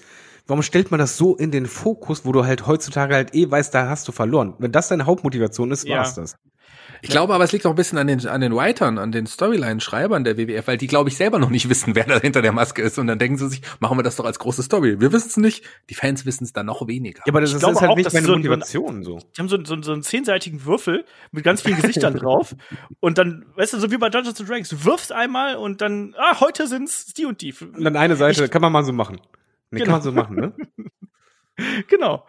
Ähm, nein, aber ich glaube tatsächlich, dass man vielleicht auch damit ein bisschen spielt also das ist jetzt mal so, wenn ich es ganz positiv ausdrücken möchte, dass man damit spielt und dass man dann vielleicht irgendwann was ganz, ganz anderes schreibt, äh, was ganz, ganz anderes präsentiert als das, was dann tatsächlich äh, die ganze Zeit äh, gemutmaßt worden ist. aber so viele, weißt du, da hast du nicht im Oster, die halt über zwei Meter groß sind. Ja, ach, komm hier, da packst du halt alle Leute aus, aus äh, packst halt Dabakato da drunter oder sonst irgendwas, ne? Alle oder zwei übereinander, zwei übereinander, so dass man es nicht merkt. Zwei Hornswoggle. Ich würde gerne abschließend zu dem Thema in, in Invasions noch sagen, klar, es hat nicht immer funktioniert, es hat äh, auch oft irgendwie, äh, war es zu lang gezogen, aber eine Invasion ist im ersten Augenblick, wenn sie der erste Augenblick schon ein richtig großer Boom-Moment ist, und das muss ich auch nochmal aufgreifen, weil ich es auch so echt schön finde, diesen Ausdruck, ähm, denn dann kann es auch, wenn man es dann noch langfristiger anlegt, kann es auch funktionieren. Und die größte legendäre Invasion, zum Beispiel, die wir jetzt schon angesprochen haben, die hat uns ja auch wirklich ein legendäres Tag-Team gebracht. Das darf man nicht vergessen. Und immer wenn ich die Möglichkeit habe, sie anzusprechen, dann muss ich das machen. Ich rede vom New Midnight Express, von Bodacious Bart und, und wie ist der andere? Bombastic Bob. Der New Midnight Express. Fantastisch, oder? Kann man so Besser machen. geht's nicht. Kann Genau. man so machen. Ach du Idiot! so. Das zählt nicht. Doch, Das zählt doch, nicht. das Das zählt. Nein, das zählt nicht. Drei, Shaggy. Das zählt nicht. Das letzte zählt nicht. Das, nehm- das letzte zählt nicht. Das war gemein von David. Was davon zählt nicht? Sag doch mal. Das letzte, was ich gesagt habe. Als du mir, ich habe es nur wiederholt, was du gesagt hast. Egal. Auf jeden Fall, ähm, ich glaube, wir können durchaus hier einen, einen Deckel auf die ganze Geschichte hier drauf machen. Ich glaube, mit Retribution werden wir uns da in Zukunft noch ein bisschen mehr beschäftigen. Meine Vermutung, dass es Roman Reigns eventuell der große Strippenzieher sein könnte, hat sich auch zerschlagen. Roman Reigns arbeitet Freitag. Retribution nur Montag, das geht auch nicht mehr. Also von Ich daher. stelle mir das ist so geil vor, wie die mit Maske und so zu Stechuhr kommen. Ja. Morgen, morgen am Mittags auf Mahlzeit. Haben alle so ihre, ja, die haben auch, die haben, die haben so eine schwarz gefärbte Butterbrotdose dabei, irgendwie, so wie Otis. Und drehen komplett durch. Wir dürfen Ja. das. Genau. Und danach So- fahren sie so- nach Hause zu ihrer Familie und sind voll chillig. genau. Erstmal so die, die, die, die, äh, hier die Sturmmaske wird da erstmal aufgehängt, so, und der Kapuzenpulli so am, am Haken. Schön. Wie war denn der Tag heute? Wir haben einen Ring auseinandergenommen. Boah, das war so anstrengend. Wir mussten es dreimal drehen. Genau. Boah, ich, hab, ich muss schon wieder so einen Stein durch ein Fenster werfen, ey. Und ich war so wütend, ich habe direkt noch einen hinterher geworfen durchs offene Fenster. naja. Ähm, schreibt uns gerne mal, was haltet ihr von Invasion Angles? Wie findet ihr die aktuelle Entwicklung äh, rund um Retribution? Ist das was, was euch überzeugt? Müsste man es anders aufbereiten? Gerne dann bei YouTube in die Kommentare und natürlich dann an fragen at headlock.de und fragen at headlock.de ist natürlich auch das passende Stichwort. Wir beantworten an dieser Stelle natürlich gerne noch ein paar Fragen von euch. Ähm, Fragen schickt an fragen.headlock.de, wie gerade eben schon angedeutet, auf Instagram, Twitter, YouTube, wo ihr es auch immer erreichen könnt. Ähm, hier bauen wir jetzt ein paar äh, Fragen ein, die uns vor allem per äh, Mail erreicht haben, weil da sind einige richtig lange, lange, lange Mails angekommen. Der Brian hat zum Beispiel hier eine ähm, lange Mail uns geschrieben, wirklich eine sehr lange Mail, da kann man einen eigenen Podcast von machen. Auch einer äh, unserer neuen Unterstützer, die sich jetzt äh, bei Patreon und Steady angemeldet haben. Dankeschön dafür. Hört uns schon zwei Jahre und ist jetzt endlich Supporter. Und dann, dann packe ich mir hier gleich mal eine von seinen Fragen, nämlich, was ist eure größte Enttäuschung bei den NXT-Call-Ups, beziehungsweise bei dem, was aus den Wrestlerinnen und Wrestlern dort geworden ist und was aus ihnen hätte werden können? Also erzählt hier zum Beispiel Ricochet, Bobby Roode, EC3, Shinsuke Nakamura und so weiter und so fort. Ähm, ne, Matt Riddle jetzt äh, die Fehde mit Baron Corbin vielleicht auch nicht so ideal äh, verlaufen. Also Shaggy, wen siehst du hier als äh, größte Enttäuschung an und was hätte man aus bestimmten Wrestlern vielleicht auch mehr machen können? Also, äh, der hat ja schon einige genannt. Ich würde Bobby Roode mal außen ausklammern in dem Fall. Der, äh, den finde ich nett, den mag ich ganz gut, aber das ist, das ist, äh, der war schon bei NXT eigentlich drüber. Der hat seine Theme, die fantastisch ist. Das, das, der ist ein guter, solider Wrestler, aber der ist kein Main Eventer in einem großen Roster. Das glaube ich nicht. Äh, das wird er nie sein. Das ist er nie gewesen. Ähm, aber er ist ein guter Midcard-Heel. So. Aus dem Ricochet und äh, hätte man wirklich einen großen Star machen können. Der hat vielleicht nicht das größte Charisma, aber der der sticht aus der Masse heraus, der ist wirklich besonders, der hat Moves drauf, die er so leicht aussehen lässt wie sonst keiner tatsächlich. Das hätte, da hätte, mit dem hätte man eine Menge machen müssen, den hätte man richtig einsetzen müssen. Nakamura, äh, klar, das ist ein, das war mal ein Megastar. Ich weiß nicht, ob ich würde sagen, da liegt's nicht nur an der WWE. Man hat da, man hat ihn ja sogar äh, zum Royal Rumble Gewinner gemacht und hat ihm dann danach ging's dann irgendwie bergab, aber ich glaube, Ja, du hast ihn auch jede Woche rausgeballert. Jede, jede Woche hat er ein Match irgendwo. ja, eben. Und das, da verliert er auch die Besonderheit so ein bisschen. Das ist äh, schön, wie David das gesagt hat. Er verliert wirklich die Besonderheit, wenn er wirklich jede Woche kommt. Wenn du jede Woche dieses Team hörst, der hat ja auch eine fantastische Team gehabt. äh, Ähm, die neue, Die neue ist war wichtig. ja, aber das war schon wichtig zum, zum Heel-Turn, dass er sowas bekommt. Das finde hat man richtig mal. Vielleicht wird er noch mal, hat er, findet er noch mal Bock, weil ich glaube, es liegt auch so ein bisschen an ihm. Und EC3, das habe ich schon oft gesagt, ist für mich ein wirklich super Talent, ein super Wrestler, der optisch einfach sehr, sehr viel hermacht der ist im Ring vielleicht auch jetzt nicht der mega Beste, aber der hat irgendwie vieles. Der hat vor allem Charisma und aus dem hätte man sicherlich mehr machen müssen. Und ich habe auch ein bisschen Angst vor, ähm, was, was man mit Keith Lee aktuell macht. Ähm, Finde ich, der geht man in die falsche Richtung. Mit Matt Riddle hat man auch ein bisschen was falsch gemacht. Aber beide sind noch nicht verloren und eigentlich sind beides Topstars, die einen Brand tragen können. Man darf es nur nicht verbocken. Ähm, Du hast übrigens die Frage nicht beantwortet. Was war, was war die Frage? größte Enttäuschung für dich bislang? Können wir es nicht mal andersrum machen? Habt ihr einen, einen Wrestler, wir reden jetzt mal nur von Männern, wo er sagt, ey, das hat richtig gut funktioniert, das ist super, da hat man alles rausgeholt, was ging? Seth Rollins? Otis? Also hat man alles rausgeholt, was ging, oder? Na, auch bei Otis geht eigentlich, bei Otis geht deutlich mehr. Okay. Ja, ich finde halt generell so die NXT Call-Ups, da ist halt so viel Schlimmes dabei, dass es schwierig Drew ist. McIntyre? Selbst, selbst so, ja, das zählt für mich nicht als NXT Call-Up. Ja, klar ist das ein NXT-Caller. Ja, aber für mich, aber er ist halt, das heißt der ja war für halt dich über, nicht. so wie es ist, Samoa Joe ist für mich halt auch kein NXT Call-Up. Warum? Ja, das noch, also Drew McIntyre noch weniger als Samoa Joe. Ja, die, die sind halt einfach, die haben zu große Namen, die sind halt nur kurz Übergangsphase mäßig bei NXT. NXT Call-Up sind halt für mich welche, die halt sehr lange bei NXT waren oder halt da äh, längere Zeit sehr dominant waren, um dann halt diesen Schritt zu machen. Selbst ein Sami Zayn gehört für mich zu einem NXT Call-Up, wo ich sagen würde, das wäre mit meine größte Enttäuschung. Aus dem Mann hätte man viel, viel mehr machen können. Äh, furchtbar. Ich bin auch äh, sehr froh, dass ein Gargano halt eigentlich dann doch unten geblieben ist, weil momentan macht ja alles kaputt. Also so ein Alistair Black kommt hoch, ich habe einfach nur gedacht, alles klar, macht es doch, das ist einer, den kannst du so, sofort pushen, macht den Badass und dann hat der einfach keine Story. Das war's. Und bei Ricochet genauso. Und Gargano und Champa, sie kamen, ja auch so. Das, da hat man halt einfach nur Glück gehabt, dass es dann nicht so gewesen ist, dass man angenannt hat. Aber eigentlich hätte man vier Topstars auf einmal geschrottet. Oder nicht? Ja, also mein, wenn ich jetzt auf die Frage zurückkomme, hier meine größte Enttäuschung ist aktuell Alistair Black und All-Time wahrscheinlich auch ein EC3 tatsächlich, weil aus dem hat man ja, ich meine, der war auch schon bei bei der NXT jetzt nicht die absolute Dröhnung irgendwo, aber dass man aus dem quasi gar nichts macht, also so überhaupt nichts. Und da können wir ja auch nochmal so Namen nennen wie, ähm, was ist denn eigentlich mit äh, hier Alexander Wolf und Konsorten Sanity? Also klar, Nikki Cross ist übrig geblieben, aber Du meinst das Debüt, was man angekündigt hat und immer verschoben hatte, für ein Stable? Anarchie. Total, total sinnvoll. Ähm, ja, ich weiß ja nicht, warum man auch die Leute überhaupt hochholt. Ein EC3, warum nimmst du den hoch, wenn du den nur noch verlieren lässt? Ja, Oder der hat ja nicht mal nur verloren, der hat ja kaum gewrestelt, der stand ja einfach nur Backstage rum und äh, hat sich gezeigt. Also der hat ja noch weniger als der durfte ja nicht mal verlieren. Genau. Ah, Aber Shaggy, du hast die Frage noch nicht beantwortet.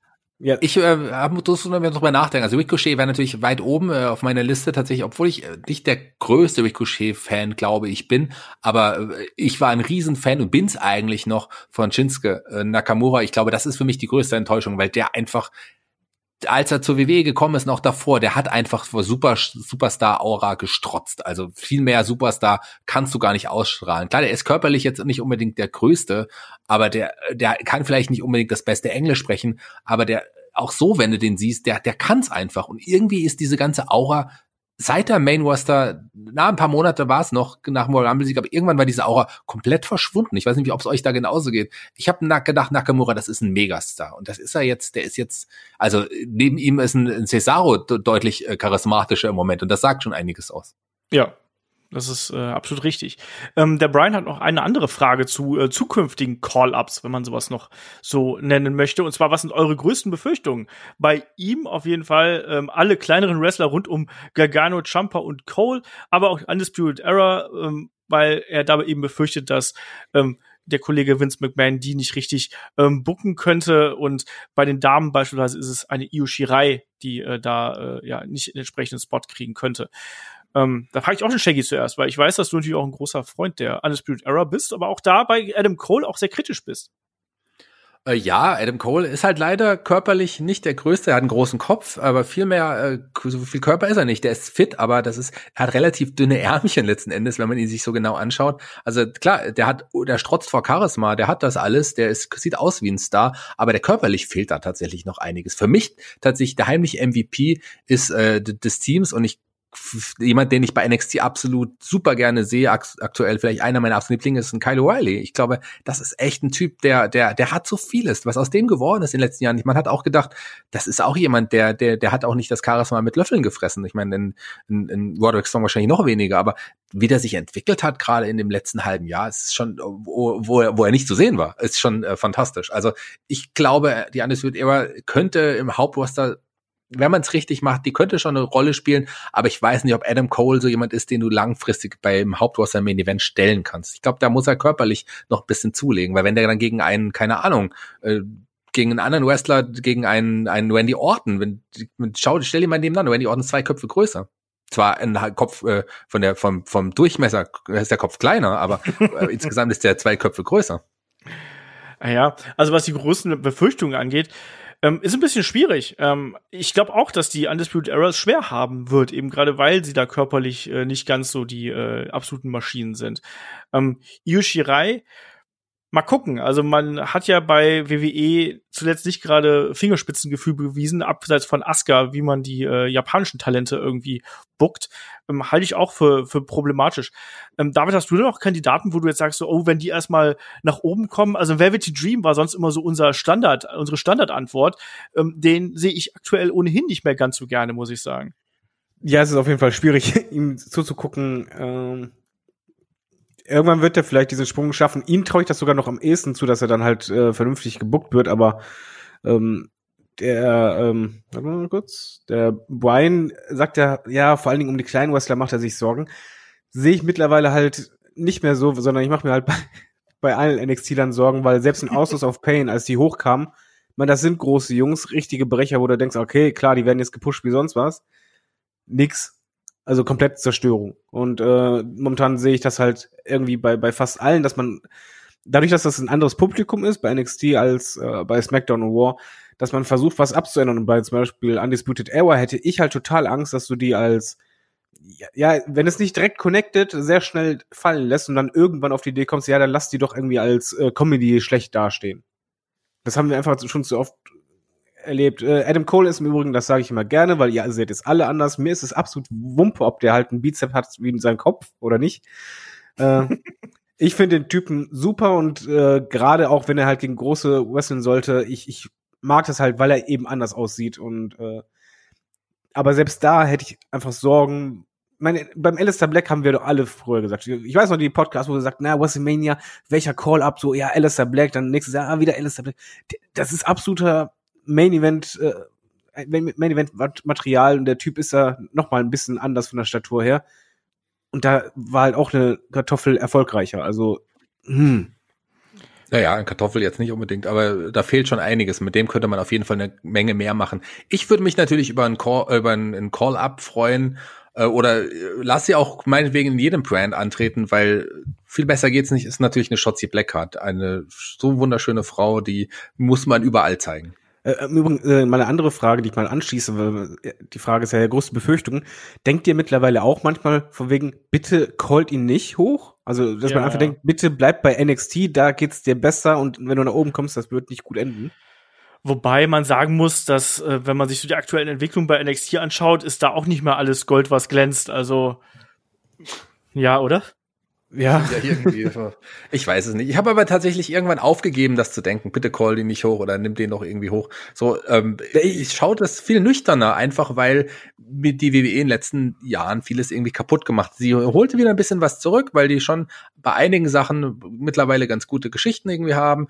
Äh, ich, NXT ist deutlich schwächer geworden, wohingegen die Hauptroster teilweise interessanter wieder werden. Also mh, hm, warten wir es mal ab. Kann man so machen, oder Shaggy? Nein. er war kurz davor. Ja, ja, Nein, nein, das hat dir jetzt nicht gepasst. Trotzdem, kannst du mal probieren. Ähm, der Frank fragt noch per Mail, ähm, vergibt AEW Gimmicks, äh, wie es die WWE tut? Es wirkt so, als wenn die Wrestler nicht umgebrandet werden, wenn sie bei AEW starten. Shaggy, wie macht man das bei AEW? Naja, also ich äh, wüs wüsste jetzt nicht unbedingt, dass man da jemandem ein komplett neues Gimmick gegeben hat, seit er da bei, also bei AW angefangen hat, sondern das sind ja Charaktere, Gimmicks, ja, teilweise schon, aber nicht, Okay. Unterschied zum Debüt. ja, aber viele andere, gerade viele andere, die die bei bei AW unter Vertrag sind, die haben ja sind ja diesen Charakter mehr oder weniger schon auch in den Indies irgendwie gehabt und da hat man nicht super viel krass verändert. Klar, im Podeli hat man einfach, weil es in dem Fall auch gepasst hat und ich mich auch immer mehr mit dem Charakter Podeli anfreunden kann, dem hat man dieses, dieses, alt, dieses Gimmick gegeben. Ein, den hätte, das Gimmick hätten andere auch spielen können. Da gab es das Gimmick und man hat den Wrestler, glaube ich, dazu geholt. Okay. Aber ansonsten hat man da wirklich nicht so viel geändert. Selbst, gut, man hat dann, ähm, man hat einige noch ein bisschen spezifischer gezeigt, Luchasaurus noch extremer und so weiter und so fort. Ähm, aber das, diese ganzen Gimmicks gab es auch schon mehr oder weniger so in den Indies, größtenteils. Das ist eh auch ganz oft die große Kunst, dass du einfach das nimmst, was die Wrestler eh schon erfolgreich gemacht hat, das einfach nur noch ein bisschen veränderst. Das hat ja WWE früher auch sehr, sehr gut gemacht und hat da eben dann nochmal ähm, entsprechende Stempel drauf gedrückt, hat diese Stärken stärker herausgearbeitet. Das hat man irgendwann so ein bisschen verloren, speziell dann eben auch so ein, eine eigene Marke für sich zu generieren, was macht diesen Wrestler so besonders. Irgendwann waren sie alle nur noch Tough Guys und langweilig oder die, die Heels waren halt eben alle nur noch äh, Chicken Shit Heels. Er hat's gesagt. Ja, Chicken Shit ist aber richtig. Du hast Chicken Run gesagt. Ja, ich sag immer Chicken Run und ich bin immer froh, wenn du das dann richtig sagst und nicht mehr das einhämmern kann in den Kopf. ja, und ich ähm, habe schon den Eindruck, dass man bei AEW da ähm, auch viel stärker mit den Wrestlern selbst in, ähm, in Kont Kontakt steht und denen eben auch sagt, pass auf, was können wir da machen, wie können wir dich äh, präsentieren, wie können wir euch präsentieren. Wir sehen es jetzt beispielsweise ja bei FTR, das ist ja ein sehr, sehr ähnliches Gimmick, dann aber eben noch unterfüttert, dass du noch einen Tully Blanchard mit dabei hast und so weiter und so fort. Also das geht ja alles da in diese ähm, ja, frühere Richtung, aber eben noch mal ein bisschen ausgefeilter. Bei WWE ähm, ist das, glaube ich, ein bisschen anders und vor allem auch vielleicht ein bisschen ähm, dominanter von oben, sagen wir es mal so. Ich glaube, da äh, spricht man zwar schon mit den Leuten, aber ich glaube auch, dass man da manchmal vielleicht auch Schnellschüsse eher wagt. Ähm, und zum anderen, äh, dass da auch gerade was ähm, Promos und darauf basieren ja nun mal dann viele Charakterzeichnungen eben, dass man die eben dann auch sehr stark von oben vorgibt. Das ist schon besser geworden. Ich weiß, da haben wir, glaube ich, noch vor zwei Jahren viel, viel stärker drüber geschimpft.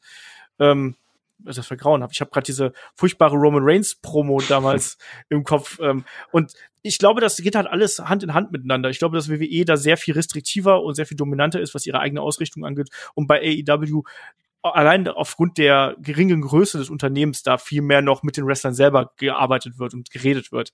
Ähm, Gerade auch was die Verantwortlichen angeht. Der Hauptunterschied würde ich einfach sagen, bei WWE hast halt oft das Gefühl, der Wrestler muss sich den Gimmick anpassen und bei äh, AEW habe ich persönlich als Fanboy das Gefühl, ähm, der, das Gimmick wird an den Wrestler ein bisschen angepasst. Dass halt wirklich da diese Kommunikation ist. Er halt auch so Feintuning. Wir sehen es halt bei Adam Page oder auch anderen Wrestlern. Selbst ein Darby Allen ist für mich halt anders als am Anfang. Wo du halt das Gefühl hast, okay, die fühlen sich da drin wohl, die Wrestler, aber die, dann wird das halt angepasst. Aber bei WWE, es ist halt auch ein anderer Apparat. Und ich denke, da ist auch viel vom Marketing einfach, was halt sagt, so bitte machen und der Wrestler muss halt versuchen, das so gut es geht auszufüllen. Ich hoffe, du weißt, was ich meine. Ich wollte so was ähnliches tatsächlich auch sagen. So Darby Allen, der hatte ja schon eh das Gimmick, das hat man einfach nochmal so ein bisschen potenziert, weil das auch funktioniert. Oder auch ein Lance Archer, der Murderhawk, das ist ja auch extremer, als es vorher quasi so porträtiert hatte, dieses Gimmick. Und auch FDA habt ihr angesprochen. Man hat aus einem langweiligen WWE, WWE Tag Team ein nicht viel spannenderes Tag Team bei AEW gemacht. Ach, fantastisch. Ich mag die nicht so. Also ich finde die super im Ring, aber ja, die Story war ist toll. Das war richtig gut. Ich, ja, ja, die Story ist super. Die sind auch cool im Ring, aber ich bin, die, die geben mir jetzt nicht so. Ich würde jetzt nicht sagen, FDA-Matches muss ich mir ständig anschauen. Das sind gute Wrestler, die gutes Oldschool-Tag-Team ähm, und so. Aber äh, Dex Howard oder der andere, ich weiß nicht, der mit der, der, der besser reden kann. Den fand ich immer ganz geil. Ich habe mich an den neuen Namen noch nicht gewöhnt, obwohl ich ja AEW mag. Mann, ey, Cash Wheeler heißt der gute Mann.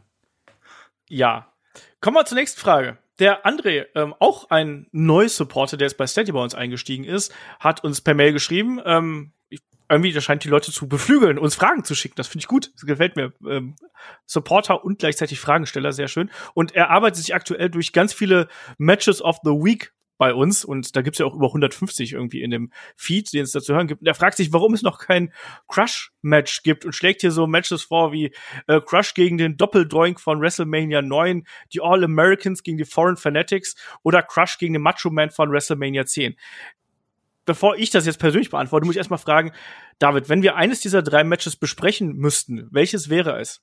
Ich schwanke zwischen Crush und dem Doppeldoink von WrestleMania 9 und Crush gegen Macho Man bei WrestleMania 10.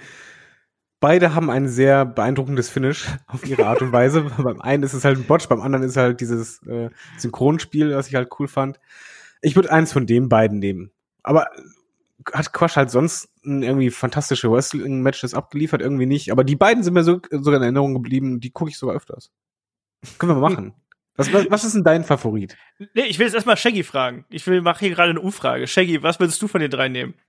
Von den dreien ist äh, ähm, Ja, ich würde klar, ich würde sogar alle drei finde ich irgendwie ganz interessant. Es sind nicht die besten Matches, ganz klar, aber ich wäre witzig darüber zu reden letztendlich. Ich glaube, wir hatten schon mal Quash bei Match of the Week. Hatten wir Demolition gegen die Heart Foundation nicht mal? das hatten wir. Wow, Shaggy, was ist denn mit dir los? Oha. Ja, ich weiß das nämlich. Sowas weiß ich nämlich. Und hatten wir nicht auch ähm, äh, Chronic gegen die Brothers of Destruction? Nein. ähm, ich weiß, das hatten wir noch. Hatten wir noch nicht. Das wäre vielleicht auch mal eine Möglichkeit, lieber Olaf. Weicht der ähm, Frage nicht aus. Ja, ja, ich wollte noch parallel noch nachdenken. Ich kann, kann auch noch irgendwie nachdenken. Ich äh, würde, ah, ich mag es ja auch, wenn so viele Leute irgendwie im Ring sind. Ich mag das schon ganz gern, wie dieses meinem Survivor Series Match. Aber ich glaube, ich würde Crush gegen den Doink nehmen. WrestleMania 9, das hat schon irgendwie was und das war so das erste Mal, dass dann dieser zweite Doink kam. Ich glaube, ich würde mich für dieses Match entscheiden. Ich hätte ja Bock irgendwie auf das Survivor Series Match. Ich weiß auch nicht. Also ja, ich auch. Ne, das das äh, Survivor Series 93 ist ja eh so eine geile Survivor Series irgendwie. Ähm, Super. Hätte ich auch Bock drauf. Aber grundsätzlich natürlich jedes Crush Match ist äh, wert, ein Match of the Week zu sein, muss man ganz klar sagen. Äh, ohne nachzuschauen, wer kriegt jetzt die All Americans gegen die Found Fanatics zusammen? Ähm, All Americans sind Lex Luger, der Undertaker, ähm, Rick Steiner und äh, logischerweise nicht Crush. Wer ist denn der letzte? Rick Steiner? Scott Steiner? Guck dir mal nee. Wikipedia. Nee, ohne zu googeln. Wie es Shaggy gerade macht. nee, ich mach's nicht, ich mach's nicht. War es Rick Steiner und Scott Steiner? Nee. Ich glaube, bei den die Steiners könnten zusammen gewesen sein, aber bei den Found Fanatics. Stimmt, genau, nee, so. nee, es, war, nee, es waren ursprünglich, genau, bei All Americans waren es ja, ursprünglich waren es ja Lex Luger ähm, und Tatanka und die, äh, die Steiners. Und dann hat ja Ludwig Borger Tatanka verletzt und deswegen ist der Undertaker nachnominiert worden, während bei den Foreign Fanatics ist es Yokozuna, Ludwig Borger, Crush, der ja für ähm, äh, für ähm, den äh, PCO reingerückt ist und eben der Mountie Quebecer, das ist Jacques müsste das gewesen ja, sein. Richtig. Respekt. Ha. Und wer war noch am Ring dabei?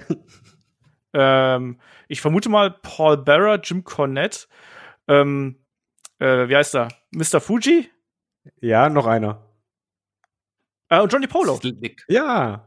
Slick. Sag mal, was bist du für ein Mon Also entweder hast du das gerade offen oder bist einfach nur The Brain. Nee, das habe ich naja, tatsächlich aus dem Kopf. Die Manager konnte man sich dann auch noch zusammen, zusammen rätseln. Darfst du was nicht zu mir sagen, David? Dann ist Shaggy eifersüchtig. Oh. Ähm, Aber kann man André, André fragt, und wir machen auf jeden Fall demnächst das große Best of Crush Wash Along einfach. Sechs Stunden Crush Matches am Stück. Crush Match. Wie heißt du? Sag's nochmal bitte. Crush Matches. Okay, jetzt hast du es richtig gesagt. Genau. Und natürlich als äh, krönender Main Event wird's dann äh, Chronic gegen ja, die Brothers voll. of Destruction. Das, das, ist der wahre Main Event. genau. So, ähm, der andere fragt auf jeden Fall noch, um mal hier noch ein bisschen was Seriöses reinzubringen. Ähm, ich habe in einem der vergangenen Podcasts gesagt, ähm, dass ähm, man einen Alistair Black vor allem deswegen hier geturnt äh, hätte, weil zu viele Babyface bei Raw zugegen wären. Ähm, er argumentiert jetzt, argumentiert jetzt ein bisschen dagegen. Er sagt zwar, eigentlich hast du ja recht, aber ähm, wie viele dominante Babyfaces haben wir denn überhaupt? Also wir haben inzwischen sehr viele dominante Heels, Randy Orton, Roman Reigns, Seth Rollins, AJ Styles, Bobby Lashley, den Fiend. Mhm. Ähm, wen haben wir denn noch als große Babyfaces hier? Er zählt jetzt beispielsweise nur einen Drew McIntyre auf und dann sagt er ja vielleicht noch einen Daniel Bryan, vielleicht einen Edge, Otis wahrscheinlich eher nicht, Keith Lee, vielleicht auf dem Weg dahin, Apollo Crews auch eher nicht, Matt Riddle, Kevin Owens, äh. Ähm, wie seht ihr aktuell die, ähm, die Waage bei Raw, was so die Babyfaces und was die Heels angeht und vielleicht auch bei SmackDown mit dabei? David. Oh, da fragst du mich gerade was. ich versuche mir gerade äh, dank Wikipedia einen Überblick zu verschaffen wer gerade in welchem Roster ist, weil ich gebe halt zu, ich habe es zuerst auch gedacht, ey, ja klar, die haben immer zu viele Babyfaces, aber wenn man drüber nachdenkt, da hat er schon ein bisschen recht, ne? Also stimmt, ich habe auch noch mal viele fallen mir äh, nicht auf. Also äh, ja, Way Mysterio und so weiter, das, das zählt noch darunter, aber der weiß wieder nicht. Also. Genau, das, das ist es halt wirklich. Also es gab natürlich auch zuletzt eher äh, diverse Heel-Turns, ne? Also Roman Reigns kam als Heel zurück. Ähm, der Fiend, mal gucken, wie lange der noch Heal ist. Ich glaube, der wird nicht ewig lang Heal bleiben, mal so ganz äh, ähm, äh, provisorisch, prognostitorisch äh, gesagt. Ähm, Braun Strowman ist natürlich ein Babyface, muss man ganz klar sagen. Also das, äh, also jetzt inzwischen zwar ein bisschen weniger, aber ähm, als ich diese äh, Aussage getätigt habe, war er ein ganz klares Babyface. Aber es stimmt schon. Also wir haben sehr viele starke Heals, ähm, die das Programm äh, beherrschen. Gut, AJ Styles ähm, sehe ich auch tatsächlich eher so als Tweener und nicht so als klassischen Heal. Aber ähm, Jackie, wie siehst du denn dann die Geschichte? Ja, tatsächlich gibt es deutlich äh, mehr glaubhafte Heals als wirklich große, starke Babyfaces aktuell. Wird sich ändern, wenn Daniel Bryan zurückkommt, der überstrahlt vieles, aber klar, da fehlt, fehlt schon einiges.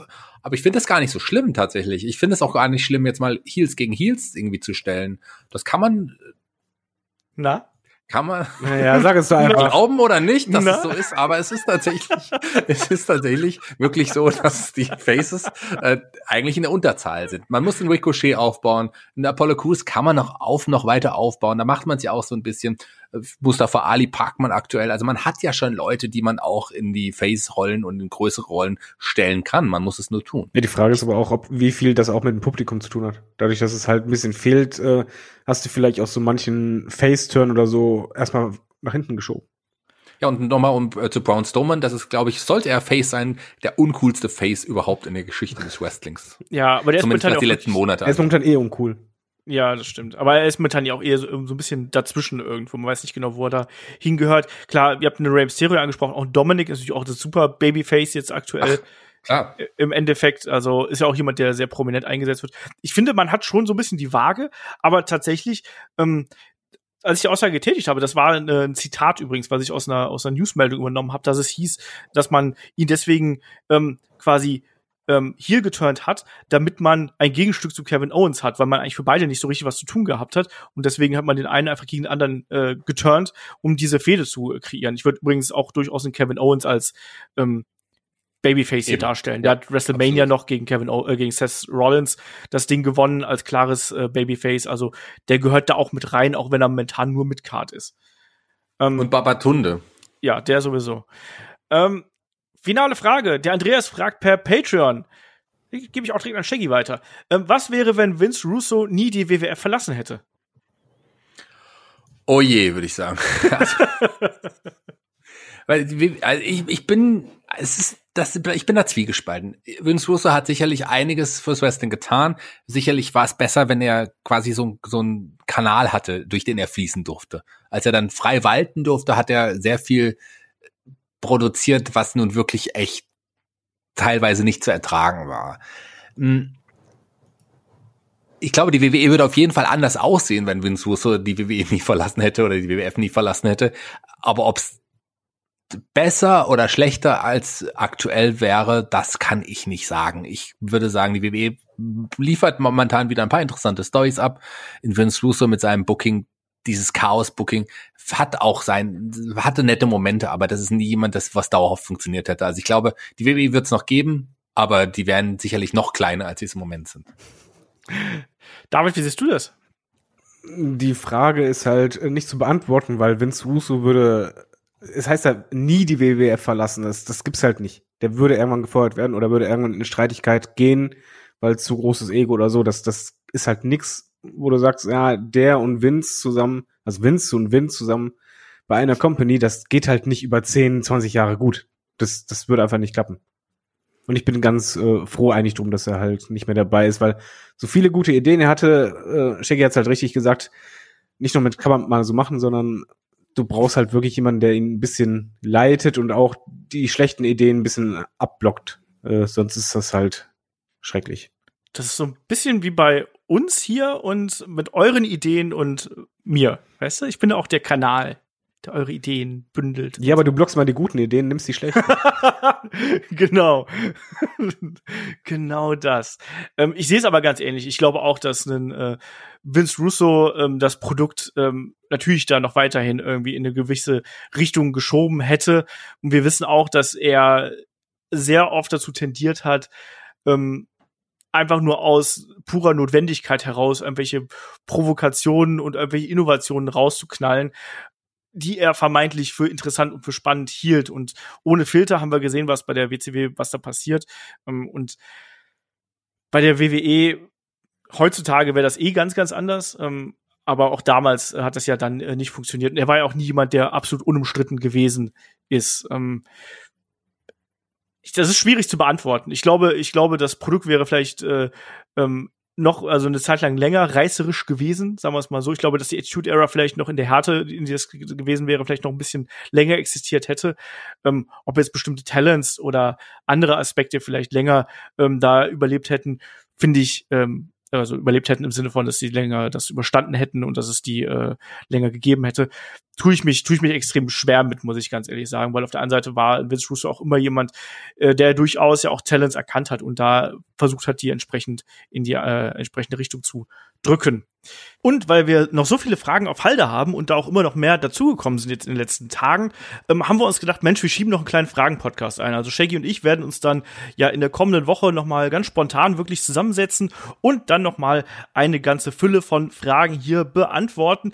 Das äh, werden wir wahrscheinlich am Montag aufnehmen und dann am Dienstag, aller spätestens am Mittwoch, dann hier auch im Free-Bereich releasen. Also freut euch da auf einen kleinen Fragen-Podcast, einfach damit eure Fragen nicht so lange liegen bleiben und wir auch nicht diese riesen Überlängen-Podcasts irgendwo rausknallen. Deswegen haben wir uns gedacht, machen wir da doch mal was Schönes draus. Und wir haben natürlich auch demnächst das Jubiläum und da gibt's dann einen Supporter-exklusiven Fragen-Podcast. Also wenn ihr Supporter seid, haut uns da auch gerne an und da äh, werden wir auch noch einen entsprechenden Beitrag für online stellen, damit ihr da eure Fragen eintragen könnt. Und da sind auch schon ein paar gekommen. Da freuen wir uns sehr drüber. Und wir werden natürlich dann auch noch zum dreijährigen Jubiläum noch einiges mehr vor der Brust haben und werden euch da richtig zubomben mit Podcasts äh, Anfang Oktober. Da könnt ihr euch schon mal drauf freuen. Damit natürlich an der Stelle noch ein kleiner Verweis auf unseren, ja, unser Premium-Angebot, wie wir so schön sagen, ne, auf Patreon und Steady. Ähm, da haben wir jetzt zuletzt ähm, ja hier eh auch für alle ähm, das äh, Watchalong zu ECW One Night Stand ähm, online gestellt. Das könnt ihr euch da auch runterladen. Was wir jetzt demnächst planen, ist unter anderem, ähm, ja, wir haben jetzt die nächste Ausgabe vom äh, Magazin jetzt demnächst wieder an Start. Two by Five haben wir eine neue Ausgabe am Start. Shaggy, da bist du wieder Markus Holzer zugange. Ne? Was habt ihr, die, die, die kuriosesten Themes oder was habt ihr nochmal gemacht? Genau, die, die nicht die kuriosesten, die coolsten, die besten Oh, Themes. Singt ihr die alle? Ich schon teilweise. Markus hat sich ein bisschen geziert zu singen. Und ich habe auch gesagt, David singt auch immer. Ähm, und dann hat er gesagt, nein, das stimmt nicht. Nur, er singt nur, wenn David singt. Kann man so machen. Auch ein Deal. Ja, Match of the Week haben wir natürlich da am I'm Start. the Mountie. I'm handsome. Das war super, das Team. Ja, das habe ich zum Beispiel gesungen. Und ihr habt auch No Hose Bart übrigens jetzt zuletzt aufgenommen, nur so als ein Beispiel, unseren Laber-Podcast mit dem vierten Kapitel von der Elf, den sie Olf nannten, Shaggy. Ja, spannend, spannend geworden. Ihr hört alle rein. Es ist super spannend. Und das fünfte Kapitel wird es noch geben. Und da haben wir auch ein Special uns überlegt. So viele interessante Formate, die es da gibt bei Steady of Patreon. Es lohnt sich. Ihr seid blöd, wenn ihr da nicht, wenn ihr da euch nicht eincheckt und ein bisschen was äh, für, für Headlock finanziert, uns ein bisschen unterstützt, weil es ist wirklich ganz, ganz toll, wie das gewachsen ist und was es da alles für interessante Formate gibt. Selbst ich bin immer überrascht, was es da für Helden aus der zweiten Reihe gibt, zum Beispiel. Ich weiß es gar nicht mehr, was ich da alles schon aufgenommen habe. Es Genau, auf jeden da- Fall. Da läuft aktuell wirklich, die, die. Abstimmung auch für die nächste Ausgabe. Da haben wir unter anderem Mark Henry, die Dudleys und Nigel McGuinness in der Abstimmung. Aktuell führen die Dudleys, also da sollen die Legenden noch mal gerne reinschauen. Und wir machen noch Watch-Alongs. Wir haben noch äh, andere Formate, die wir hier ausprobieren wollen. Nächsten Monat geht's auch mit Head-to-Head weiter. Also jede Menge Stuff, äh, wenn ihr da Bock drauf habt. Äh, steigt da gerne ein. Unterstützt uns da, damit wir noch weiter so tolle Formate hier machen können. Wir werden auch ein Format so ein bisschen anteasern im kommenden Monat. Da gibt's noch mal äh, eine kleine Intermission zu und werden euch da noch mal auf den neuesten Stand bringen, wenn das alles noch mal Uiuiui. ein bisschen aktualisieren. Ja, kommt alles. Eins, eins hast du vergessen noch zu, zu, das sagen wir jetzt. Wenn ihr jetzt noch einsteigt, dann erwartet euch nämlich was ganz, ganz Tolles beim Fragen-Podcast. Und es wird nämlich was Tolles, auf das alle Headlock-Hörer und alle Fans warten, geben. Und zwar David und die Headlock Boys singen zusammen in dem Fragen-Podcast Judas. Und ich freue mich schon sehr. das wird das Beste. Keine Chance. Und damit Wir alle zusammen, David. Keine alle Chance. zusammen. Alle zusammen. alle zusammen. Einer von uns. Einer von uns. Genau, wir hören uns dann hier an selber Stelle im Free Feed dann am Mittwoch, denke ich mal, wieder. Da gibt's dann den Fragen-Podcast, eventuell auch schon am Dienstag. Ich schau mal, wie schnell ich das gebacken kriege und wann der Shaggy und ich uns da zusammenfinden. Wie gesagt, das ist eine spontane Kiste gewesen. Äh, am Sonntag im Wochenend-Podcast, da geht's dann hier um das aktuelle WWE-Geschehen. Wie kann man das Produkt besser machen? Wir gucken ein bisschen auf die Quoten, wir gucken ein bisschen auf die Storyline, auf die Charaktere, auf die Headliner, auf die Main-Eventer und da sind der Kai und der David dann hier mit mir zugegen. Und in dem Sinne sage ich, bis zum Fragen-Podcast, bis zum Wochenend-Podcast und vor allem bis zum nächsten Mal hier bei Headlock, dem Pro Wrestling Podcast. Dankeschön, macht's gut, bis zum nächsten Mal und tschüss. Schön. Kann man mal machen. Viermal. Viermal. Dreimal. Nein, viermal, das zählt. Das letzte Mal habe ich, nein, das eine zählt nicht. Natürlich. Das letzte war eigentlich nur ein Witz. Nein, das zählt. Eigentlich habe ich nur zwei. Ende aus. Zwei Striche auf der KMMM-Liste. KMM, ach Gottes Willen.